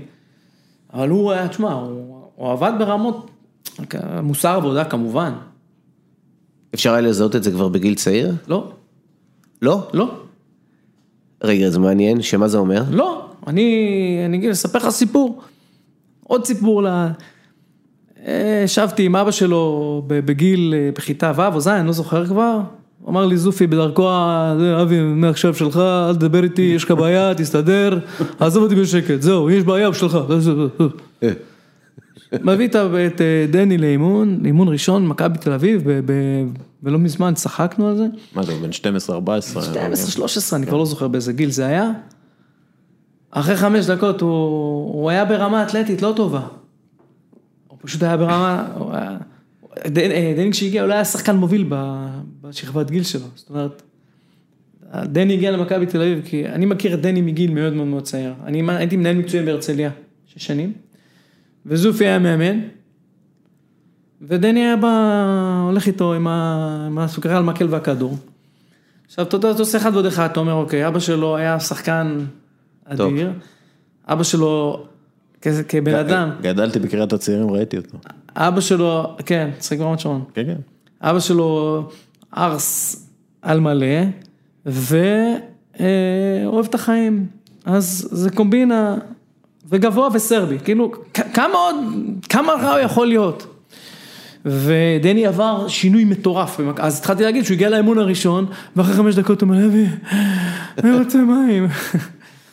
וככה הוא התחיל, ואחרי, והעבודה וה- והגדילה בתוך מועדון שדורש זה מה גרם לשינוי? מה מה פתאום קרה בגיל 13-14? גיידנס, הדרכה. אומרת, אמרתי, לפעמים האנשים הנכונים שמתווים לך דרך, עכשיו לדני הייתה את הנכונות ללכת בתוך הדרך, בתוך הדרך הזאת. דרך אגב, זוסמן, אותו דבר, הוא, הוא צמח לתוך עבודה קשה ו... ו, ו עבודה נכונה ועבודה קשה. ודני עשה שינוי מטורף, מי שמכיר אותו בכיתה ז' ולראות אותו היום. מה שרגב פנן עשה איתו ברמה האתלטית ובליקו ויאיר ואני בכל העבודה, זה באמת אה, כן. מרגש. מה האתגרים שלו כיום? אה, אני חושב שהוא עדיין באיזה שהם חבלי קליטה. הפציעה לקחה אותו אחורה, בכל מה שקשור לזה. כי הוא אה, ברמה אני חושב האתלטית. שהוא עדיין, הוא גם נכנס ל-NBA בעונה כן. הכי הזויה אי פעם. גם בעונה הכי הזויה וגם הוא שיחק ליד שני שחקנים שמאוד מאוד מאוד לא קל לשחק איתם, לא רק לא רק ברמה המקצועית, ודני צריך למצוא את עצמו. תראה, בכל מקום שדני התחיל, אם זה בנבחרת העתודה, שניים, שלושה משחקים ראשונים, חצי כוח. מכבי תל אביב, חצי עונה ראשונה, לוקח לו זמן. אני חושב שברגע שהוא ייכנס לתוך ה- המסלול, הוא יהיה במקום אחר אבל על. מה זה יושב שלוקח לו זמן על... אה, יש אנשים שלוקח להם זמן, אני לא יודע להגיד לך. אה, צריך להרגיש בנוח כדי להצליח. אה, אני חושב שהוא ירגיש בנוח בסן אנטוניו ספיירס. נאחל- נאחל אה, לו מעבר לשם. אה, שאלות אחרונות, מה מקור המוטיבציה שלך? אני חושב שזה אהבה למשחק. אני כל כך אוהב את המשחק הזה, אני... אהבה לא רציונלית למשחק. הרצון להיות, ללמוד עוד, והרצון ל- לפתח שחקנים, ולפ- ול- ולפתח כן, אבל מאמנים. 16 שנה בכזאת אה, מערכת... אני חולה על זה, אני- זה לא שוחק? אין- אין שחיקה? ויאללה, כעוף, האוהדים האלה והלחץ הזה. לא, לא, לא, לא. אני אגיד לך משהו, אני הרי התחלתי כמאמן, וזה שאני עדיין על המגרש, כל בוקר, אתה, סיפרתי לך על ההוא שנוסע עם הכדור? כן. אז זה- ממקור ראשון. אני מת על זה, כאילו, לראות את השחקנים מתפתחים, ולראות את, ה, את התשוקה ש, שיש להם לבוא וללמוד. אה, מה צריך? זה, זה כיף לא נורמלי. אז זה פשוט אהבה אדירה כן. למשחק הזה. כן. מה מורשת אישית? כמה זה חשוב לך? מאוד חשוב, מאוד חשוב, אוקיי. מאוד חשוב. אם, אם, אם עד לפני כמה שנים הייתי עסוק רק ב, בזה שהשחקנים יהיו טובים יותר, היום נורא חשוב לי שגם המאמנים יהיו טובים יותר. ויש היום דור של מאמנים, שמצד אחד, זה, זה, זה דור אחר, זה מהדור שמסתכל על ההורים ואומר, הם הרוויחו ככה וככה, אני צריך לעשות את זה, רוצים נורא להצליח, אבל זה גם דור שהמון שורטקאטס, אז המון מעתיקים, ובלי לרדת כאילו לרזולוציות. מעתיקים אה, אה, מערכי אימון מיוטיוב וכאלה? כן, ו- ו- וזה זה, זה הבעיה הכי גדולה שלי עם, עם שחקנים היום שהם גדלים על אוטומטיזציה. אין את, ה, את, ה, את הריח של המשחק, אין את החושים למשחק. וכן, המורה שלי היום לנסות להעביר כמה שיותר למאמנים, כי וואלה, בא לי שתהיה לנו נבחרת ממש טובה. באמת בא לי שיגדלו פה שחקנים יש- ממש טובים. יש את הריח של חדר ההלבשה, אה, שאני הייתי מטורף עליו. אה, זה לא הריח, זה לא הריח הכי טוב בעולם, אבל אתה נכנס אליו ואז אתה אומר, אתה בספורט, אתה, אתה, אתה בפנים. וזה פשוט, זה פשוט היה בתור, גם בתור ילד בכיתה ה' זה הדליק אותי.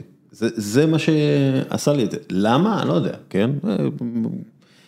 מפת האהבה שלך לספורט היא, היא, היא משונה, אבל זה, זה כל כך היה חזק, ו, ואני מרגיש ממה שאתה אומר, שאתה כאילו, אם הייתם יכולים, כן, מכבי תל אביב הייתה משחקת בספורטק כל יום.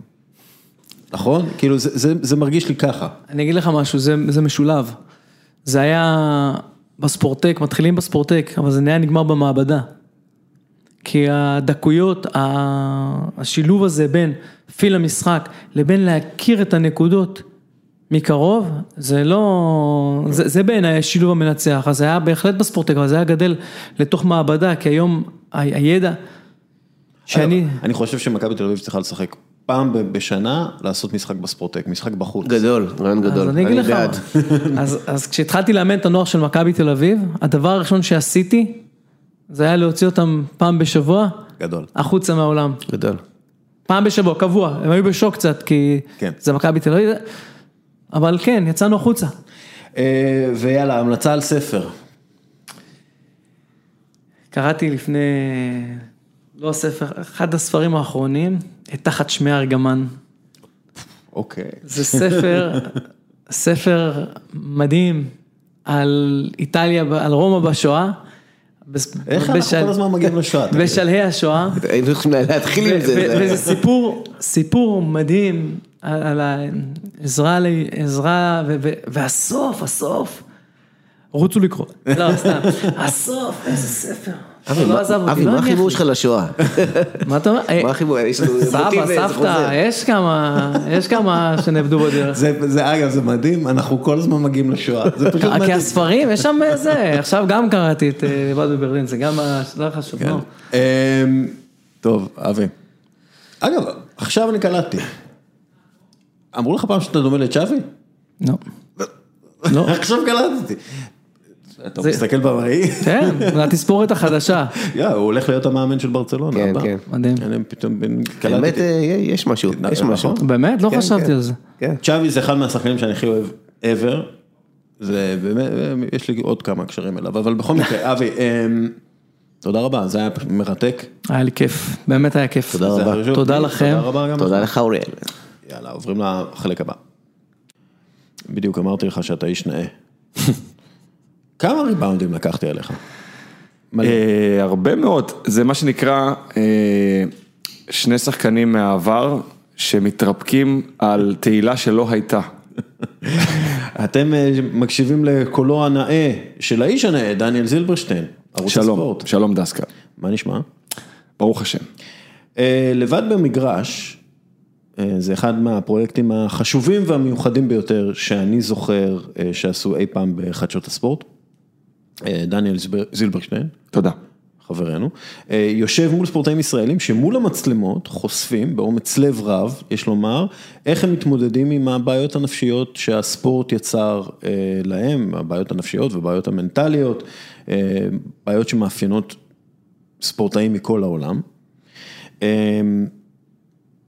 בעיות שיש לומר נוגעות לכולם כל הזמן, אה, ואני חושב שהסדרה הזאת מאוד חשובה, כי קודם כל היא שוברת סטיגמות, שזה משהו מאוד חשוב, ומנרמלת אה, התמודדות מאוד חשובה לכולם, ושיח מאוד חשוב לכולם, השיח על, ה, אה, על הבעיות, שוב, שנוגעות לכולם, הבעיות הנפשיות והבעיות אה, המנטליות.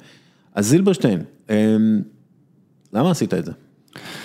קודם כל אני צריך לתת קרדיט אה, לשני האנשים, אה, אחד מהם יושב פה איתי, אתה כבר די הרבה שנים עוסק בזה, בעיקר בהיבט הבינלאומי, אבל נזכרתי בכל מיני כתבות שלך עם עומר פרץ, אה, בזמנו שהיה בן של אגדת עבר, שלצערנו הרב גם אביו ויקי התאבד השנה, וגם חווה בעצמו בולמיה ודיכאון ועוד כל מיני דברים. אה, אז קרדיט לך בזה שעסקת בזה, מה שנקרא, לפני שזה נהיה פופולרי, ויש לזה חשיבות, אני גם אגע בזה בהקשר אחר עוד מעט. ודבר נוסף, או איש נוסף, הוא מתן שקרוב, קולגה שלי, שמתמלל בערוץ הספורט את המהדורות, ובאמת, שאוט אאוט למתן, דרך אגב. הרבה מאוד זמן, ממש יושב עליי ואומר לי, תשמע, אתה חייב לגעת בזה, זה קצה קרחון, אתה לא מבין בכלל כמה זה יותר עמוק ממה שנדמה לך, ואני לא זלזלתי, אבל אתה יודע, צריך להגיע לפעמים לשעת כושר, ושעת הכושר הזאת הגיעה מבחינתי בטוקיו 2020. אה, למה? בטוקיו 2020? אה, הסיפור של סימון ביילס, שלווה בערימות של בורות, וגם דברים שנאמרו אה, במין זלזול בה. עכשיו, אני לא נכנס, אני לא מכיר את היחסים שלה עם המאמן, אין לי מושג, אבל ברור לך שחווית פה מישהי במצוקה קשה. אני מניח בצד כסף, תהילה וכולי. ההתמקדות הזאת, ב- היא דפקה את החברות שלה, בזה שהיא לא השתתפה. וההתמקדות הזאת, אילו זו הייתה סדרה של נטפליקס, היא בחיים לא הייתה עוזבת באמצע. ועוד כל מיני דברים כאלה, זה עצבן אותי.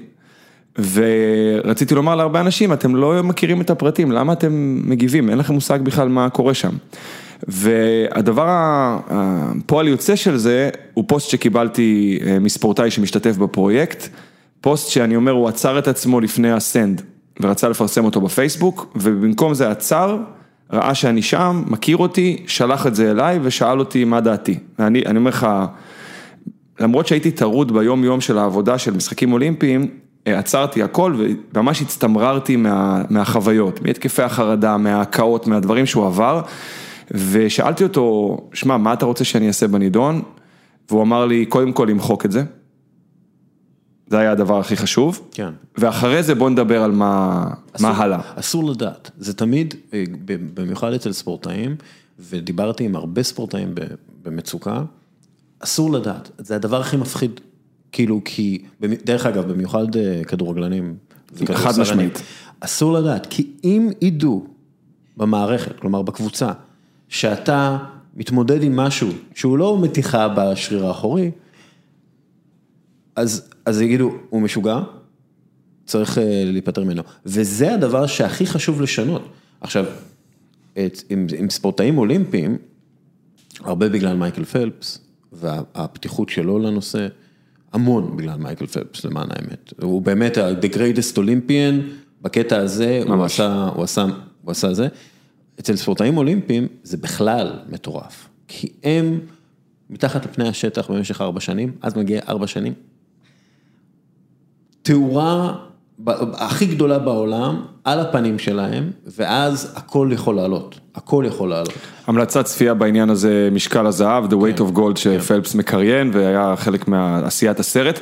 אז רק כדי להשלים את הנקודה, אה, הדבר הראשון שעשיתי לאחר שמחקתי את הפוסט לבקשתו של הספורטאי, אז אה, הפניתי אותו לעידן ורד ואמרתי לו, תדבר איתו, תתייעץ איתו, אני לא פסיכולוג, לא פסיכיאטר, אני לא מתיימר גם, אני אחזור, אני אדבר איתך ונראה מה, מה אפשר לעשות בנידון. עכשיו אני כבר יכול להגיד שזה אמיר ויינטרוב. אה, והוא אחד מהספורטאים שמופיעים בסדרה ונפתח בצורה מעוררת השראה והערכה. אה, היום זה יופיע, ביום חמישי. הפרק משודר היום ביום חמישי, זה הפרק שהוא אה, ספורט יחידני בכלל וטניס בפרט. האמת היא, אני רוצה לדבר גם על הדינמיקה הזאת של ספורט יחידני וספורט קבוצתי. ספורטאים יחידנים הם חווים יותר משברים נפשיים, ו... כלומר, זה, זה הרבה יותר ידוע, מחקרית פי שניים התקפי חרדה ודיכאונות. אבל זה חוזר גם לעניין הזה של, שאם אתה בתוך קבוצה ויש לך מעסיק ואתה שכיר, אז הרבה פעמים אתה לא יכול לחשוף את הבעיות שיש לך. והרבה פעמים, למשל, הפסיכולוג של הקבוצה, הוא פסיכולוג ספורטיבי ש, שהוא מחויב לקבוצה, ואם אתה דפוק בנפש, אז הוא יגיד את זה לבוס שלך. יש פה. ניגוד עניינים מובנה בעייתי מאוד, במיוחד אגב כשמדובר ביועצים מנטליים או, מאמנים מנטליים שאינם פסיכולוגים בהכשרתם, והדילמה תהיה להם הרבה יותר קשה. כן. אה, עכשיו, בעצם, אני חשבתי הרבה על תהליך העשייה של הפרויקט הזה, דרך ה- אפילו הפריזמה הצרה של איך פונים לבן אדם ושואלים אותו, אדוני, יש לך בעיות? ואני חושב שהדבר שהכי הפתיע אותי, בתוך ה- הבהלה היחסית שפקדה אותי, אה, איפה לעצור, זאת אומרת, פנית לשישה, שמונה, עשרה, חמישה עשר ספורטאים, מתי אתה אומר די, בוא נתחיל לעבוד על הפרויקט? ההפתעה והתדהמה שלי הייתה שהיו לי 100 אחוזים מהשדה. ששת הספורטאים שפניתי אליהם, פעם ו- ראשונה בקריירה. ב- חד משמעית, מכל טווח אגב. כן, אתה, אתה לא, יש מאה שישה. ספורטאים שפניתי אליהם אה, הסכימו, למעשה כשכבר סיימתי את הפרויקט והתחלתי מגעים עקיפים עם ספורטאי שביעי, הוא הסכים ובסוף אה, חזר בו ולכן אני אומר לך, הופתעתי ממידת הפתיחות והבשלות ולכן אני חוזר לעניין הקרדיט שנתתי לך קודם. לפעמים יש סיטואציה שתלויה בגורם חיצוני. כלומר, כשאתה דיברת על הנושאים האלה, בעיקר בהיבט הבינלאומי, אבל גם כשעסקת בעומר פרץ ובאחרים, נדמה היה מה, מהעיסוק בזה שזה מקרה חריג, אחד, שניים, שלושה, אבל לא משהו שמאפיין את הענף אינהרנטית, וזה לדעתי, הענפים, כן, הספורט באופן כללי.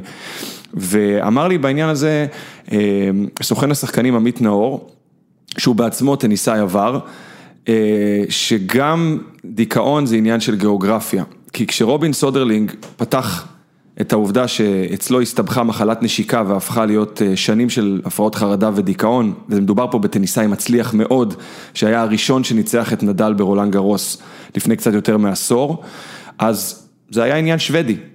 אבל כשנעמי אוסאקה, שהיא יפנית אמריקאית, וכשמרדי פיש פתח את זה וזה נהיה נטפליקס, אז פתאום זה הופך להיות הרבה יותר רחב. בהקשר הזה אני חושב שלטלוויזיה יש יתרון מסוים על עיתונות כתובה, שיכולה לרגש יותר בכתבה מהסוג הזה, אני חושב, גם בעידן שאנחנו חיים, לא, זה- בצורה שאנחנו צורכים אין- תוכן. אין, אין בכלל ספק שהאימפקט אה, של סדרת הכתבות הזו יהיה גדול פי שמונה מאימפקט על, אה, פי שמונה, פי שמונים. אני מקווה, של אני אה, מקווה. כתבה, אתה יודע, בבלייזר או מה שזה לא יהיה. אה,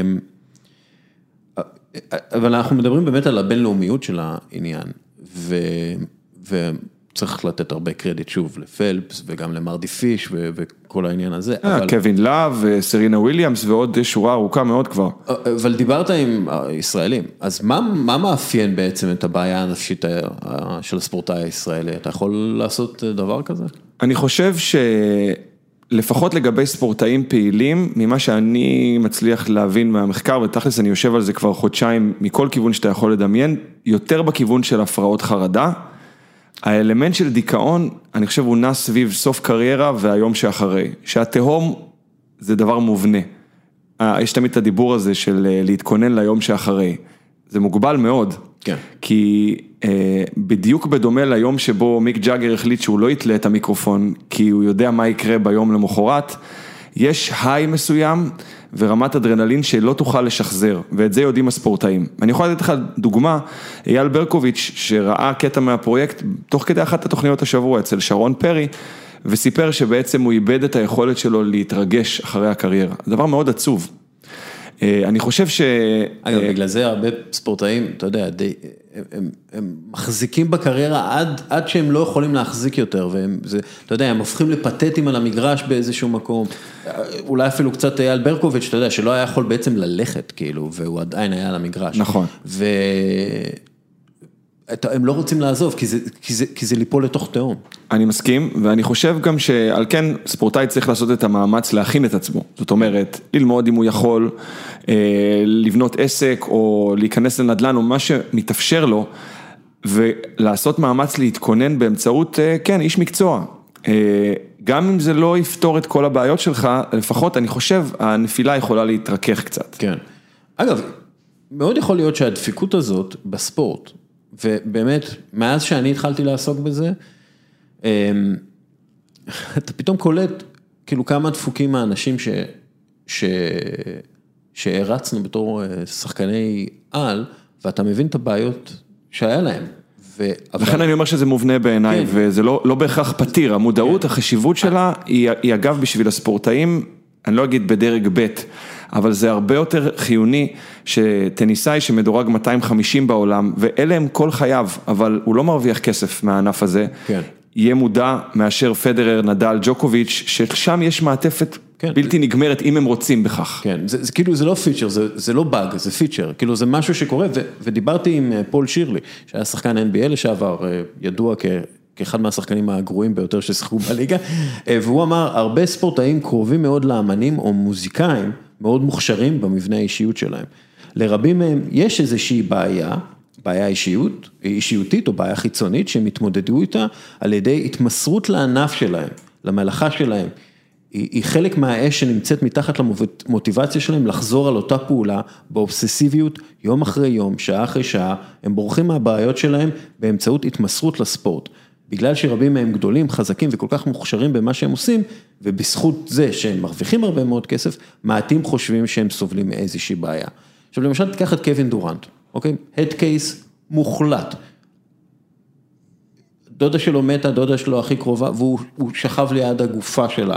זה, אתה יודע, זה רגעים שהם נוראים, אתה יודע, ואתה חושב כאילו על, על היחסים שלו עם אבא שלו שהיה שם ואז לא היה שם, והעוני האדיר שהוא גדל בו, והוא גדל להיות ספורטאי על, על ידי התמסרות, אתה יודע, בריחה לתוך הכדורסל, והופך למה שהוא הופך, גם בגלל הגוף שלו וגם בגלל היכולות המופלאות שלו, אבל בסופו של דבר מדובר באיש מאוד פגום. אני חושב שהוא במצוקה עזה. ואתה מבין שכאילו כל כך הרבה הם כאלה.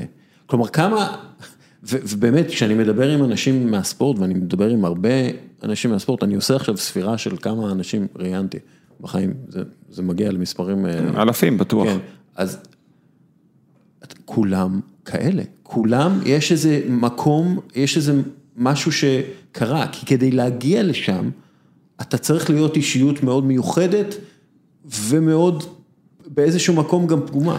תראה, אני לא רוצה עכשיו למנוע מאנשים ל- להפוך להיות ספורטאים מקצוענים, כי יש גם נורמלים, יש גם חבר'ה שהם כמוך כמוני, ואנשים נחמדים, ואני חושב בריאים בנפשם. גם אנחנו סובלים מבעיות. ברור, כן.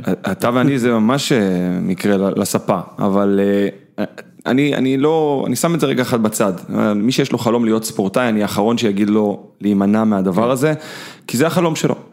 אה, אני, אני כן חושב, בעניין שהזכרת של דורנט, אה, אני נזכר במשפט שאמר לי עודד קטש בפרויקט הזה, ועודד קטש הוא אחד מעמודי התווך מבחינתי בדברים שעלו בסדרה, הוא אמר לי, אתה מקבל המון שחקנים זרים אה, בקבוצת כדורסל כשאתה מאמן, אמריקאים בעיקר, ואני חושב שבעבור חלק ניכר מהם, לדבר על בריאות הנפש שלך או ללכת לפסיכולוג, משול ליציאה מהארון. ואני חשבתי על זה בגלל, אתה יודע, הרקע, אנחנו מגיעים לפה שחקנים אמריקאים מרקעים שאף אחד מהאנשים שמאזינים לך עכשיו בכלל לא יכול לדמיין אותם. כן. אנחנו חושבים על slums בארץ, אבל פה זה תשע קומות מעל או מתחת, תלוי איך אתה סופר. ונזכרתי אפילו בעוד אלמנט, אתה יודע, יש לי כל הזמן פלאשים לאירועים שאני חוויתי בחיים מול ספורטאים. ונזכרתי ב-2014, אה, הייתי באולסטאר של ה-NBA בניו אורלינס. והתמזל מזלי לשוחח עם לברון ג'יימס, ושאלתי אותו במידה רבה של חוצפה, אני לא יודע אם הייתי עושה את זה עוד פעם, אם במסגרת העובדה שהוא מתפקד הרבה יותר טוב במצבי לחץ בהשוואה לשנים הראשונות שלו בליגה, האם הוא נעזר בפסיכולוג ספורט. ובאמת, שאלתי את השאלה בתמימות, כי באמת חשבתי שהשתפר אצלו משהו נקודתי. כן. הוא הסתכל עליי, הרים מבט ואמר, אני מכיר פסיכולוג אחד, קוראים לו ספולדינג. ואני זוכר שלא האמנתי שזאת הייתה התשובה שלו, ספולדינג, למי שלא הבין, הפירמה של הכדור, כן? זה הפסיכולוג היחיד שלי. אבל הוא משחק גם בווילסון, אז זה לא מובן. יפה, ו- ואולי לפסיכולוג שלו קוראים ספולדינג, כן. גם, גם, גם אפשרי. אבל, אבל אני שם את, אני נזכר בדבר הזה, כי היום לברון הוא מחוד החנית ההפוך, הוא גם עשה איזשהו, איזושהי כברת דרך, כתוצאה מהעובדה שהוא רואה את ביילס מדברת על זה, ואת אוסאקה. אצל הספורטאים האלה לפעמים חשוב לראות את האחד שהוא קצה, כדי להסכים שגם להם אולי יש בעיה. זאת אומרת, אם, אם דרייק, הראפר, ידבר על בעיות שהוא חווה נפשיות, אני בטוח שיהיה יותר קל לראפרים אחרים לדבר על זה. אז זה כל השירים שלו, לא? הוא, אני, כן. הוא, אני בוכה במקלחת, כאילו. כן. אבל, אבל יש, יש משהו בהתחבשות, בהתחברות הרגשית, שקשור גם ל, לראות עוד מישהו מצליח כמוני, כן. בענף אחר, מדבר על זה. כן, והאמת היא, כשאתה חושב על זה, באמת, לא התחילו לדבר על זה עד שעידן ורד למשל התחיל לדבר. בארץ, נכון? בארץ, כאילו, עידן גיבור, עידן עזר לי מאוד בפרויקט הזה, למרות שלא נטל בו חלק, בהחלטה המשותפת שלנו, בגלל, אתה יודע, הסטטוס תוך כדי עונה בהפועל תל אביב, וקצת יותר מורכב היה בשבילו, אבל הוא עזר לי המון, ואני חושב שהנושא שלו הוא מאוד, אה, הוא מאוד דרמטי, אגב, מאוד מזכיר את מה, שהזכר, מה שדיברתי קודם על סודרלינג, שמחלת נשיקה שהפכה לבעיה נפשית, גם אצלו נדמה לי זה אובחן בהתחלה, או דווח כמחלת נשיקה, מה שעידן עבר, אני לא יודע עד עכשיו אם באמת הייתה כזאת, נדמה לי שלא. אני חושב שהיה, אני לא זוכר מה השיחה איתו, נראה לי אולקוס, כאילו, שחשבו שזה אולקוס, אבל... חשבו כל דבר כן, אפשרי, כן. חפרו בו ב- ב- מכל הכיוונים ב- בעניין הזה, ועידן הפך לכתובת. אני נחשפתי לכמה להודעות, אתה יודע, אנשים פונים אליו, לא, לא ניכנס חס וחלילה לשמות, אבל זה סיפור ידוע, אה, מדובר כבר בתוך הענף, החוצה עוד לא.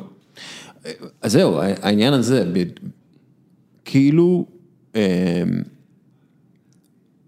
אין, לא רוצים להוציא את זה החוצה עדיין, כלומר, למרות השיח המתגבר ולמרות ה... זה, שחקן לא יגיד, תקשיב, אני לא יכול לשחק היום, אני צריך לטפל בעצמי. הוא לא יגיד את זה, הוא יגיד, יש לי כאבי גב, או יש לי פן, זה אפשר להגיד אפילו על בן סימונס באיזשהו מקום שזה איזה... אז זהו, לגבי בן סימון זה מרגיש לי קצת ניצול, ניצול ציני, מה אני- שהוא עושה. אולי, אני לא בטוח, כי אני חושב שיש שם, גם מה שקרה עם המשפחה שלו וזה, יש שם, יש שם בעיות, כן, אבל פשוט, זה, הכל זה מאוד ציני. זה גם העניין הזה של הציניות, אתה יודע, איך שאנשים יגיבו, איך אה, שזה, אבל כאילו באמת, איך גורמים לגופים של הספורט, לקבוצות של הספורט, אה, להבין את החשיבות של העניין הזה, אה, לא רק לספורט, לחברה כולה. עכשיו למשל, אתה יודע, בנורבגיה, אה, איגוד השחקנים אה, פסיכולוגים שיהיה לכל קבוצה. פסיכולוגים שלא מחויבים לקבוצה וששחקנים יכולים לפנות אליהם מתי שהם רוצים, הם של האיגוד. ואז כאילו הם יכולים לדבר, כאילו... יש, יש כל מיני, אה, המחקר מאוד מועט בתחום הזה, תופתע לשמוע, אה, מהשנים האחרונות אה, יש כל מיני מכונים שממש פרסמו קול קורא וקראו לאוניברסיטאות להשתתף ולתת, ואני אני מצאתי אחד אה, של הביטאון, נקרא הביטאון הבינלאומי לפסיכולוגיה של הספורט והפעילות הגופנית. ביטאון, כן, זה נשמע תמיד, אולי תרגום אה, פומפוזי קצת, אבל הם. גיבשו שש המלצות למועדונים ולספורטאים, ואני, אה, אם אתה רוצה, אסקור אותם ממש בקצרה, גם שלחתי את זה לחלק מהספורטאים שיפיצו הלאה, כן. בעודי נכנס לפרויקט. קודם כל להבין שבריאות נפש זה רכיב ליבה בתרבות של מצוינות, כלומר לה- להדגיש את העניין שזה חיוני להישגיות, או כמו שעודד קטש אמר לי, אתה לא יודע כמה נקודות שווה לי לדעת שספורטאי שלי נמצא במצוקה. זה בסדר שאני אלך למישהו אחר באותו יום, אם אני אדע את זה. כן. אוקיי? חלק שני שבהמלצות האלה שחוקרים אה, צריכים לפתח הגדרות מדויקות של בריאות הנפש בספורט, כלומר, לא רק אני בריא חולה, כלומר, אני בסדר או לא בסדר, אלא לפצל את זה מנושא הביצוע על המגרש, להכיר בקשת רח- רחבה של רגשות אנושיים. החלק השלישי שהוזכר שם זה שהמחקר בתחום חייב להיות מקיף יותר ורחב יותר, כי חסר. אה, החלק הרביעי, להדגיש לספורטאים שבריאות הנפש משפיעה על הקריירה כולה וגם על היום שאחרי, עוד אלמנט שעלה. ושני הסעיפים האחרונים זה שהסביבה יכולה להזין או להרעיב את בריאות הנפש של הספורטאי, כלומר אם החברה שלך חולה ואם אה, מנהל בתפקיד כלשהו, בארגונים גדולים כמו ב-NBA זה בולט, מספיק אחד שלא טולרנטי לדבר הזה כדי להשפיע על כל הקבוצה. כן. והסעיף האחרון, שבריאות הנפש זה עסק של כולם, אבל שהנושא ינוהל בידי אדם אחד או בודדים, בתוך המועדון. כן. כי אם זה הופך להיות שלושה, ארבעה, חמישה, שישה, שמונה, מתחילות להיווצר בעיות. אז אלה, אלה הסעיפים שהם אה, המליצו, אני חושב שאם זה זה... ממש המלצות לתעשייה. כן, ואגב זה יותר מתאים באמת לארגונים עצומים כמו בארצות הברית או באירופה, אה, מועדוני ליגת אלופות, מועדוני NFL, NBA, אבל עדיין לאט כן. לאט זה יתאים גם פה. אמ, אבל בוא נדבר באמת על התעשייה, כי דיברנו על זה שהבעיה בספורטאי היא פיצ'ר ולא באג. אוקיי? נכון. אה, תראה, עכשיו מדברים על אה, מונדיאל כל שנתיים. אוי כן? ואבוי לי. ומדברים על, אה, על, על הרחבת הליגת האלופות במאה משחקים. נורא. ואתה חושב על זה, שתראה, למשל פדרי, כן? פדרי, ילד בן 18, שיחק 74 משחקים בעונה שעברה, העונה הוא לא יכול לשחק כבר, כי השרירים שלו גמורים, זהו, הוא נגמר, זהו, חלאס, השרירים שלו גמורים, הוא צריך להעביר שיקום. תיארי אנרי דיבר על זה שלשחק בנבחרת זה מעמסה מנטלית לא נורמלית. זה כאילו אתה, הוא אמר, אחרי טורניר הרגשתי מרוקן מנטלית. וכאילו התעשייה, מי שאמור לדאוג לעובדים, בעצם כי העובדים הם התעשייה, לא אכפת להם מזה, כאילו לא אכפת להם לחלוטין מהצד. המנטלי של העניינים. תשמע, אני מזכיר לך שהטניסאים הגדולים של דורנו, הג'וקוביצ'ים, הפדרים והנדלים, שיחקו בשלב מסוים באזור ה-90 משחקים בשנה. נכון. עכשיו, בסדר, חלק זה הטוב משלוש, חלק זה יותר קצר, הכל סבבה, אבל זה בעצם לשחק פעמיים שלוש בשבוע, כל שבוע, כל השנה. אם אתה מביא בחשבון שתוסיף לזה שפה ושם יש דייוויס ואיזה טורניר ראווה, וטניס זה בעצם הענף היחיד שמשוחק כל השנה. אם אתה חושב על זה, יש פגרונת. כדורגל, כדורגל וטניס. אוקיי, אבל בכדורגל יש... אה, פגרה של שלושה שבועות. נכון, נכון, ו- אבל יש. אה, יש עונה שאתה עף מאירופה ואתה משחק כן. פחות, יש כל מיני תתי סעיפים שמאפשרים את זה, אבל טניס באמת משוחק כל השנה מסביב לגלובוס, ואמר לי אה, בעניין הזה אחד המרואיינים, אני בכוונה חוזר לטניס כדוגמה, שיש בו ייחודיות של ענף שבו הספורטאי מגדיר את הקריירה שלו מהפסד להפסד. אתה שואל טניסאי, איך הייתה השנה שלך? אז הוא אומר לך, כן, תראה, בינואר הייתי באדלייד, הפסדתי סיבוב שלישי, אחר כך זה וזה, עפתי חצי גמר, כאילו אתה, אתה נע מהפסד להפסד, ואין, נגיד חנה מיננקו אה, יכולה לנסוע לאליפות אירופה באתלטיקה, להגיד סיימתי מקום שביעי, הייתה לי תחרות מוצלחת. בטניס אין דבר כזה, כן. אין מקום שביעי.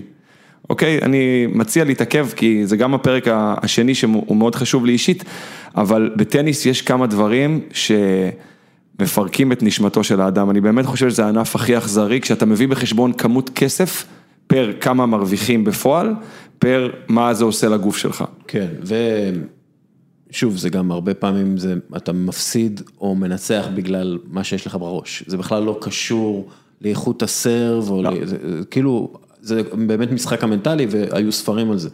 אה, אבל כאילו, יש כאן בעיה של תעשייה, יש בעיה של, ו- ודיכאון ובעיות מנטליות ובעיות נפשיות זה מחלה תעשייתית. אנחנו, אתה יודע, מדברים עכשיו ב- באנגליה על אה, נגיחות. ועל על בעיות כן, האלצהיימר. והדמנציה וכולי, מדברים, רוצים להפוך את זה למחלה תעשייתית. משפטית זה אומר שהתעשייה מפצה והתעשייה עושה מה שצריך כדי למנוע את הזה. למשל כמו קורי פחם, כן, יש מחלות של קורי פחם, שרק להם יש את זה. ולכן תעשיית הקורי פחם, או תעשיית הפחם, או לא, איזה תעשייה זאת? תעשיית הפחם. תעשיית הפחם אה, דואגת לאותם עובדים שסובלים מהמחל, מהמחלה התעשייתית הזאת. אולי צריך עורכ- עורכי דין שיעבדו עם איגודי השחקנים ויגדירו את הבעיות הנפשיות האלה כמחלה תעשייתית. פה יש, תס, ל- יש פה תסביך פנימי שבועט אותי גם לכדורסל, על השיח שכבר שנים אומרים, אוקיי, אם אה, ה-NBA הדבר הכי מעניין בו זה הפלייאוף, והרבה משחקי עונה סדירה הם לא תחרותיים, אז אולי נקצר את העונה הסדירה. כן. ואתה אומר את זה לכל מנהל ב-NBA, אתה אומר את זה לכל שחקן והוא צוחק לך בפרצוף. כן. איך אפשר לשבור שיאים, אם תקצר לי את העונה, איך לא, אפשר גם לשבור, כסף. לש... ברור, איך אפשר לשבור שיאים אם תקצר את המשחק עצמו, כלומר אמרו אולי בוא ננסה רבעים של 11 דקות, או כמו באירופה, שיהיה קבוע, אז יהיו פחות נקודות, וימכרו פחות, יש פה כל כך הרבה סעיפים שיושבים על זה, שמשאירים את הבעיה הזאת קיימת. שאני בספק אם החלק הזה אה, פתיר, כן? העניין של הקונפליקט המובנה בין אינטרס כלכלי לבין בריאות השחקנים, על פי רוב האינטרס הכלכלי מנצח. העניין הוא שזה לא בריאות השחקנים, זה בריאות האנשים. נכון. זה לא בעיה של יש 80 אחוז יותר פציעות שריר בכדורגל. יש 80 אחוז יותר סיכוי להתאבדות של שחקן. יש 80 אחוז יותר סיכוי של בן אדם כמו רוברט אנקה ש, ש, ש, שמתאבד, לא שחקנים. כאילו, ו, ובשיחות שלי, שוב, בשיחות שלי עם השחקנים, הפתוחים שמוכנים לדבר, הם, הם לא רואים את השינוי, כי הם שחקנים, הם כאילו יש להם עבודה לעשות והם הם פחות חושבים על השינוי, לצערי או לא לצערי, או הם לא יכולים, אני לא יודע, אבל המנהלים, העסקנים שמנהלים את זה, הם אלו שצריכים להיות פתוחים. עכשיו מעניין אותי, פנה אליך מאמן, פנה אליך, מאמן האמת אני חושב שפנה אליך, אבל כאילו, אני חושב שמאמין כן מיינדד מאוד לזה, אבל מישהו מההנהלה פנה אליך? כן. פנו אליי מאמנים ברבים, ופנה אליי בעלים אחד של קבוצת כדורגל בליגת העל. אני אה, חושב שאני יודע מי הוא גם. יכול להיות, אני לא נפתח את זה, אבל אה, הביע אה, תמיכה בפרויקט ו- והסביר לי כל מיני דברים שהמועדון שלו נוקט בנושא הזה. ומאידך, אה, פנה אליי גורם שעבד בקבוצה כלשהי בליגת העל, הרבה מאוד שנים, היום כבר לא, ואמר לי, הכל טוב ויפה לגבי השיח שאנחנו תומכים, רוצים וכולי, אבל כשאתה בא ואומר, בוא, בוא נביא איש מקצוע קבוע, שישב פה ויהיה שבעה ימים, כל, כל משרתו, רוב משרתו תהיה פסיכולוג של קבוצת ספורט, אה, עונים לך, יש לך 12 אלף שקלים, תמצא מישהו ואין בעיה. עכשיו, כל פסיכולוג טוב, שהנושא הזה בדמו, יכול להרוויח פי שניים, פי שלושה בחוץ, ולכן הסיכוי להביא אותו נמוך. ויחד עם זאת מוכנים לשלם מאות אלפי שקלים או מיליון שקל לפעמים לשחקן על עונה, אה, בלי לעשות את האחד ועוד אחד, שאולי זה יעזור לו לתפקד יותר טוב, ואפשר יהיה לקצץ במקום אחר. יש פה בעיה. כן, אגב, אולי בגלל זה באמת צריך את איגוד השחקנים, שיהיה יותר משמעותי בקבלת ההחלטות. בארץ זה די, די עלוב כרגע. כן, ו- וזאת הבעיה בסופו של דבר. כשאנחנו מדברים פה על בעיות, אנחנו התחלנו בבעיה הנפשית האישית של אדם, ואנחנו מגיעים לזה שזה בעיה מערכתית, שאותה קשה להזיז, אתה יודע, קשה להזיז את המערכת הזאת, את התעשייה הזאת. לכן אני חושב שזה צעד, מה שקורה כרגע, אני עוסק בזה, אני מניח שאני אעסוק בזה הרבה יותר ממה שחשבתי במקור, בגלל שהסדרה תפסה, כן. אז אני אמשיך להיות מעורב מאוד בנושא הזה. אבל אה, החשיבות היא שהערן זהבים של העולם, והעמרי כספים של העולם, אנשים בסדר גודל הזה, יוכלו לחלוק את מה שהם עברו. ואני לא, הזכרתי פה שניים שלא פניתי אליהם וביקשתי שיהיו חלק מהפרויקט, אבל אני כן חושב שאפילו ברמת הפוסטים של פרגון לדברים שעלו שם, או תמיכה בשחקנים, לזה יש משמעות של נרמול השיח. וככל שהתקדמתי בפרויקט הבנתי שהמטרה שלי לא צריכה להיות רפי רשף מומנט, הספורטאי בוכה, ניצחתי, הפוך, מבט למצלמה, רפי רשף מומנט. כן, טוב, מבט למצלמה, אה, פרצוף רגיל כמוך כמוני, לא משנה מה הרקע של הספורטאי, בין אם הוא אלון תורג'מן מהכדורגל או גל מקל מהכדורסל או יוליה גלושקו מהטניס, אה, קשה, קשה לדבר על זה, אבל מדברים, פתוח כמה שאפשר. ואני רוצה לקחת אותך למומנט שאתה עברת. כלומר, מה... מאוד קשה לשמוע את הסיפורים ו... ואחר כך גם לתרגם אותם לקהל הרחב. אני יודע ש... שאני עמדתי מול קשיים לעשות את זה. אבל כשאתה מגיע, אנשים שופכים את ליבם, מדברים בפתיחות מדהימה, אה, ואז אתה צריך לערוך אותם, אתה צריך כאילו, אתה צריך להוציא אותם מאיזשהו קונטקסט מסוים, אתה צריך להכניס את זה לקליפ מסוים. מה, מה הקושי שלך, שאתה עומד בו? תראה, אני לא אוהב אה, אתה לא. שעיתונאים מדברים כן. יותר מדי על עצמם, אבל היה לי מאוד קשה. אה, נועה אשתי אה, כתבה פוסט בפייסבוק שכבר אה, חודשיים שצד ימין של המיטה קם לפני צד שמאל והיא מתעוררת שעתיים שלוש אחרי ורואה אותי על המחשב כי היה לי מאוד חשוב אה, לדייק את התהליך, לא להגיע למצב שאף אחד מהספורטאים פונה אליי למחרת ואומר הוצאת את זה מהקשרו, אה, הוצאת אותי אה, דפוק יותר ממה שאני באמת, או כל מיני כאלה, זה, זה היה מאוד, וגם נפשית. אה, אני ישן פחות טוב בלילות כבר די הרבה זמן, אני, אני בתוך זה, ואני חושב שזה גם גרם לי לעשות קצת חשבון נפש עם עצמי על חוויות שעברתי, במקרה שלי נגיד שני התקפי חרדה שאני יודע בוודאות שהיו, ובזמן אמת כל המטרה שלי הייתה להיאבק בזה שיגידו שהיה לי התקף חרדה. ולי זה קרה ב-2014, בשבת רגועה, בלי שום טריגר חיצוני לכאורה, אה, ואני זוכר שהיה, היה... אלמנט גופני, הייתה לי, זה דבר שנקרא דלקת בסחוס בית החזה, לא ממש מעניין, אבל פציעה. ו, וקיבלתי זריקת וולטרן ואותו התקף נגמר באותו רגע, כאבים חזקים בחזה שנעלמו כלא היו. וכל מי ששאל אותי מה קרה לי, אמרתי לו, הייתה לי דלקת בסחוץ בית החזה. היום אין לי ספק שעל הדבר הזה ישב התקף חרדה במאה אחוז.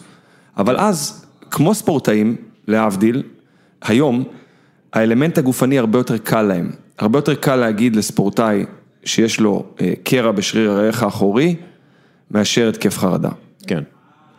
אה, כן, זה, או, או, כן, כי אתה, זה שוב, אנחנו... זה פיזי לעומת נפשי. בדיוק, זה פיזי לעומת נשי, והנפשי הוא חלק ממה שאתה הרבה יותר מאשר השריר שלך, באיזשהו מקום. כי, כי השריר זה משהו חיצוני שאתה יודע גם איך לתקן. כן, גל, גל מקל אמר לי בקטע הזה, והוא באמת אה, מהספורטאים שנפתחו הכי הרבה בפרויקט הזה, שהוא יכול להגיד לך מתי הוא היה דיכאון לפי הפציעות שלו. כן. מתי היה לו רע בקריירה, לפי מתי הוא נפצע ואיך גם. כן, הפציעות יכולות להיות טריגר ויכולות להיות גם כן. אה, תסמין. ו, ומקל אומר, תשמע, אני כאילו ה-case study האידיאלי ל- לעשות הכל כדי להימנע ממשבר נפשי. אימא שלי פסיכולוגית, אני מגיל 16, מגיל 16, חמוש בפסיכולוג כטיפול מונע, כמו חדר כושר, כמו וואטאבר, כן? להכין את עצמי לכל האתגרים שקיימים בהמשך, חשיפה תקשורתית, אה, כישלונות, החטאה בשנייה האחרונה, מה שלא תרצה. ועדיין עברתי התקפי חרדה, כולל בתקופות הכי מצליחות שהיו לי, כולל לפני גמר הגביע ב-2013, בעונה שמכבי חיפה זכתה באליפות, אה, שהוא אה, התחיל אה, להרגיש דפיקות בחזה וטפטף באוטובוס של בדרך למשחק, טפטף ו- ודיבר על זה בפתיחות רבה. ואלמנטים של דיכאון, אתה יודע, שוב, ההגדרה הקלינית זה שבועיים ויותר של אה, עצבות וחוסר יכולת לתפקד או עשיית דברים בחוסר חשק מוחלט.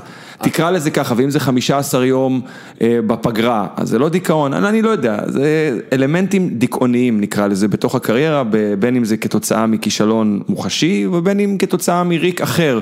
אה, אין לי קבוצה, לא פנו אליי, במקרה של מאור בוזגלו, הבוררות הזאת שנמשכה ונמשכה עם הפועל תל אביב, שגרמה לקבוצות אחרות לא לרצות לגעת בו בכלל, ואז אה, השמנה בהאנשה של הגוף, אתה פצעת אותי, אני אחזיר לך ב...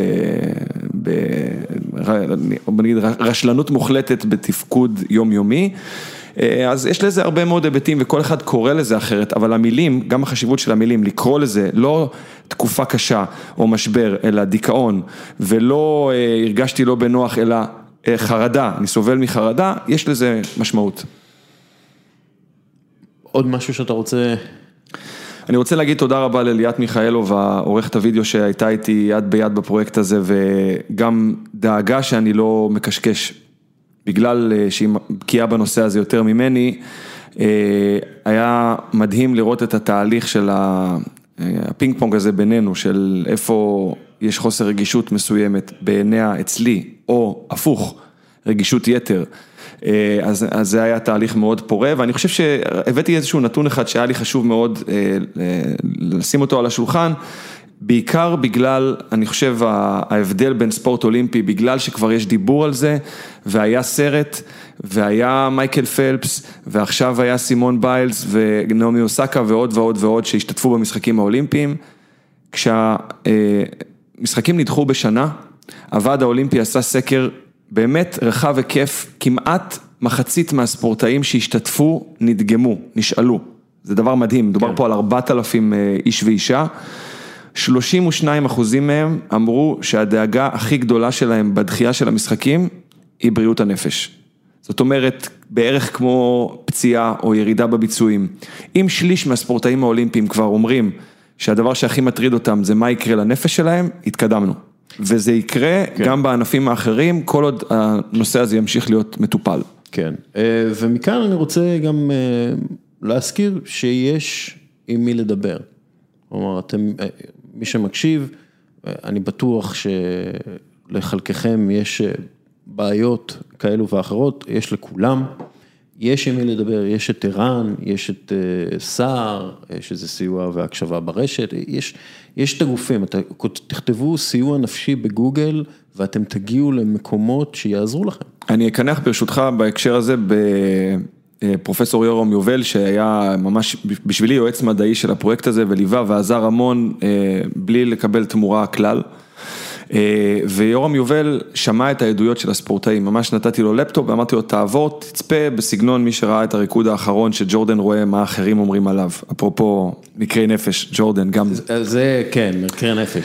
אז, אה, אז יורם יובל שמע את עודד קטש אומר, אני אדם לא מטופל מספיק, אני יודע שיש לי דיכאון קליני, אבל אני מפחד לפתוח את הפצע שעליו זה יושב, הפרישה המוקדמת והכדורסל שנלקח ממנו בטרם עת, ויורם יובל אמר, בואו לטיפול, זה כל מה שיש לי להגיד, עודד, טוב שאתה אומר את זה, לא כל הטיפולים הפסיכולוגיים זה אתה שוכב על ספה, שרוע, ממרר בבכי, לא כולם זה פסיכואנליזה של לבדוק אה, מתי לקחו לך את המוצץ. לפעמים זה דבר שלספורטאי יותר קל בגלל שהוא רגיל גם למציאות רפטטיבית של לחזור על דברים, לתרגל מחשבות, נשימות ועוד כל מיני אה, טיפולים שיכולים לעזור לספורטאי יותר קל לך- מאשר לך ולי במידה מסוימת. ולכן יש טיפול ואפשר לעשות את זה. אה, יאללה, אנחנו, אני חושב שאפשר לסיים פה, לא? אני מסכים. אתה רוצה לדבר How about those Knicks או כאלה? לא? אה, לא, בואו נשאיר נשאיר לזה פודקאסט אחר. אה, ואני אני מאוד מאוד מקווה שכתוצאה גם אה, מהעיסוק שלך בפודקאסט הזה, אבל אה, כל ה- הטיפול היומיומי בזה, ואני אומר לך, אני באמת קיבלתי מספר פניות לרעיונות שלא דמיינתי, בשום פרויקט אחר זה לא היה אפשרי. כתוצאה מזה, לשמוע ספורטאים בכירים, הכוכבים הכי גדולים, זה הזמן שלכם, לדעתי, לבוא, לא להגיד אני סובל מחרדה, לחזק את הספורטאים שהשתתפו בפרויקט ולומר שזאת אה, מלאכת קודש אה, לדבר ככה החוצה. דניאל, זה, אני מכיר אותך מגיל 12, 13, משהו כן, כזה. כן, כן, כן. זה נגיד ה- כמה שנים זה? מלא, אנחנו זקנים. אה, זה, זה העבודה הכי חשובה שלך. תודה רבה. וזה באמת פרויקט מדהים, אה, וכל הכבוד לך ולערוץ הספורט שעושה את זה, וחברים, אנחנו נעבור לחלק הבא. אוקיי, ועכשיו אה, לחלק אה, האחרון של הפרק הזה, אז ככה, אני מעוניין לתרום את הזמן שנותר לאגודת צער בעלי חיים בישראל. מכונת הצילום הרנטגן העתיקה והמפורסמת דרך אגב, במרפאת אגודת צער בעלי חיים בישראל, סיימה את תפקידה. מדובר על אה, מכונת רנטגן עתיקת יומין, באמת, שעשתה עבודה אדירה ושירתה ועזרה לאלפי בעלי חיים עם הצילומים והפענוחים שהיא אפשרה. צילומי רנטגן מן הסתם מאוד נחוצים וחשובים במרפאה וטרינרית, שכאמור משרתת את בעלי החיים של הקהילה. ובנוסף גם מעניקה טיפול לבעלי החיים הנטושים שמגיעים לבית המחסה של האגודה, שכאמור זקוקים לטיפול, מקלט והגנה. באגודה כן רכשו חדר רנטגן חדש, מכונת צילום, הדור הבא, state of the art, כל מה שאתם רוצים, אבל הם צריכים את העזרה במימון ההתחייבות הזאת. עלות חדר הצילום היא יותר מ-110 אלף שקלים. ואתם יכולים להיות נדיבים ולעזור, כל רווחי המרפאה הווטרינרית שעובדת שבעה ימים בשבוע, 24/7 כמו שאומרים, בבית האגודה בתל אביב, מופנים ישירות לטיפול בבעלי חיים, בעיקר בעלי חיים ללא מזל ונטושים. לתרומות ניתן להיכנס לאתר של אגודת צער בעלי חיים, שזה www, או אפילו לא www, תכתבו spca.co.il, עוד פעם, spca.co.il, אתם יכולים ללחוץ שם על עמוד התרומות, ובאמת לתרום מה שאתם יכולים. אז תודה רבה על תשומת הלב הזאת ועל העזרה. ככה, אני רוצה להודות לאבי אבן על השיחה המרתקת על פיתוח שחקנים וסקאוטינג, ואני רוצה להודות לדניאל זילברשטיין על השיחה העמוקה מאוד שעשינו על ענייני הנפש של הספורטאים ושל כולם, וגם רוצה להודות לניב נחליאלי, אני רוצה להודות לקבוצת ח' י', אני רוצה גם להודות למינקובסקי מדיה, שמעניקים לנו חסות, ואני רוצה גם להודות לך. מאזין יקר שנשאר עד הסוף, יאללה ביי.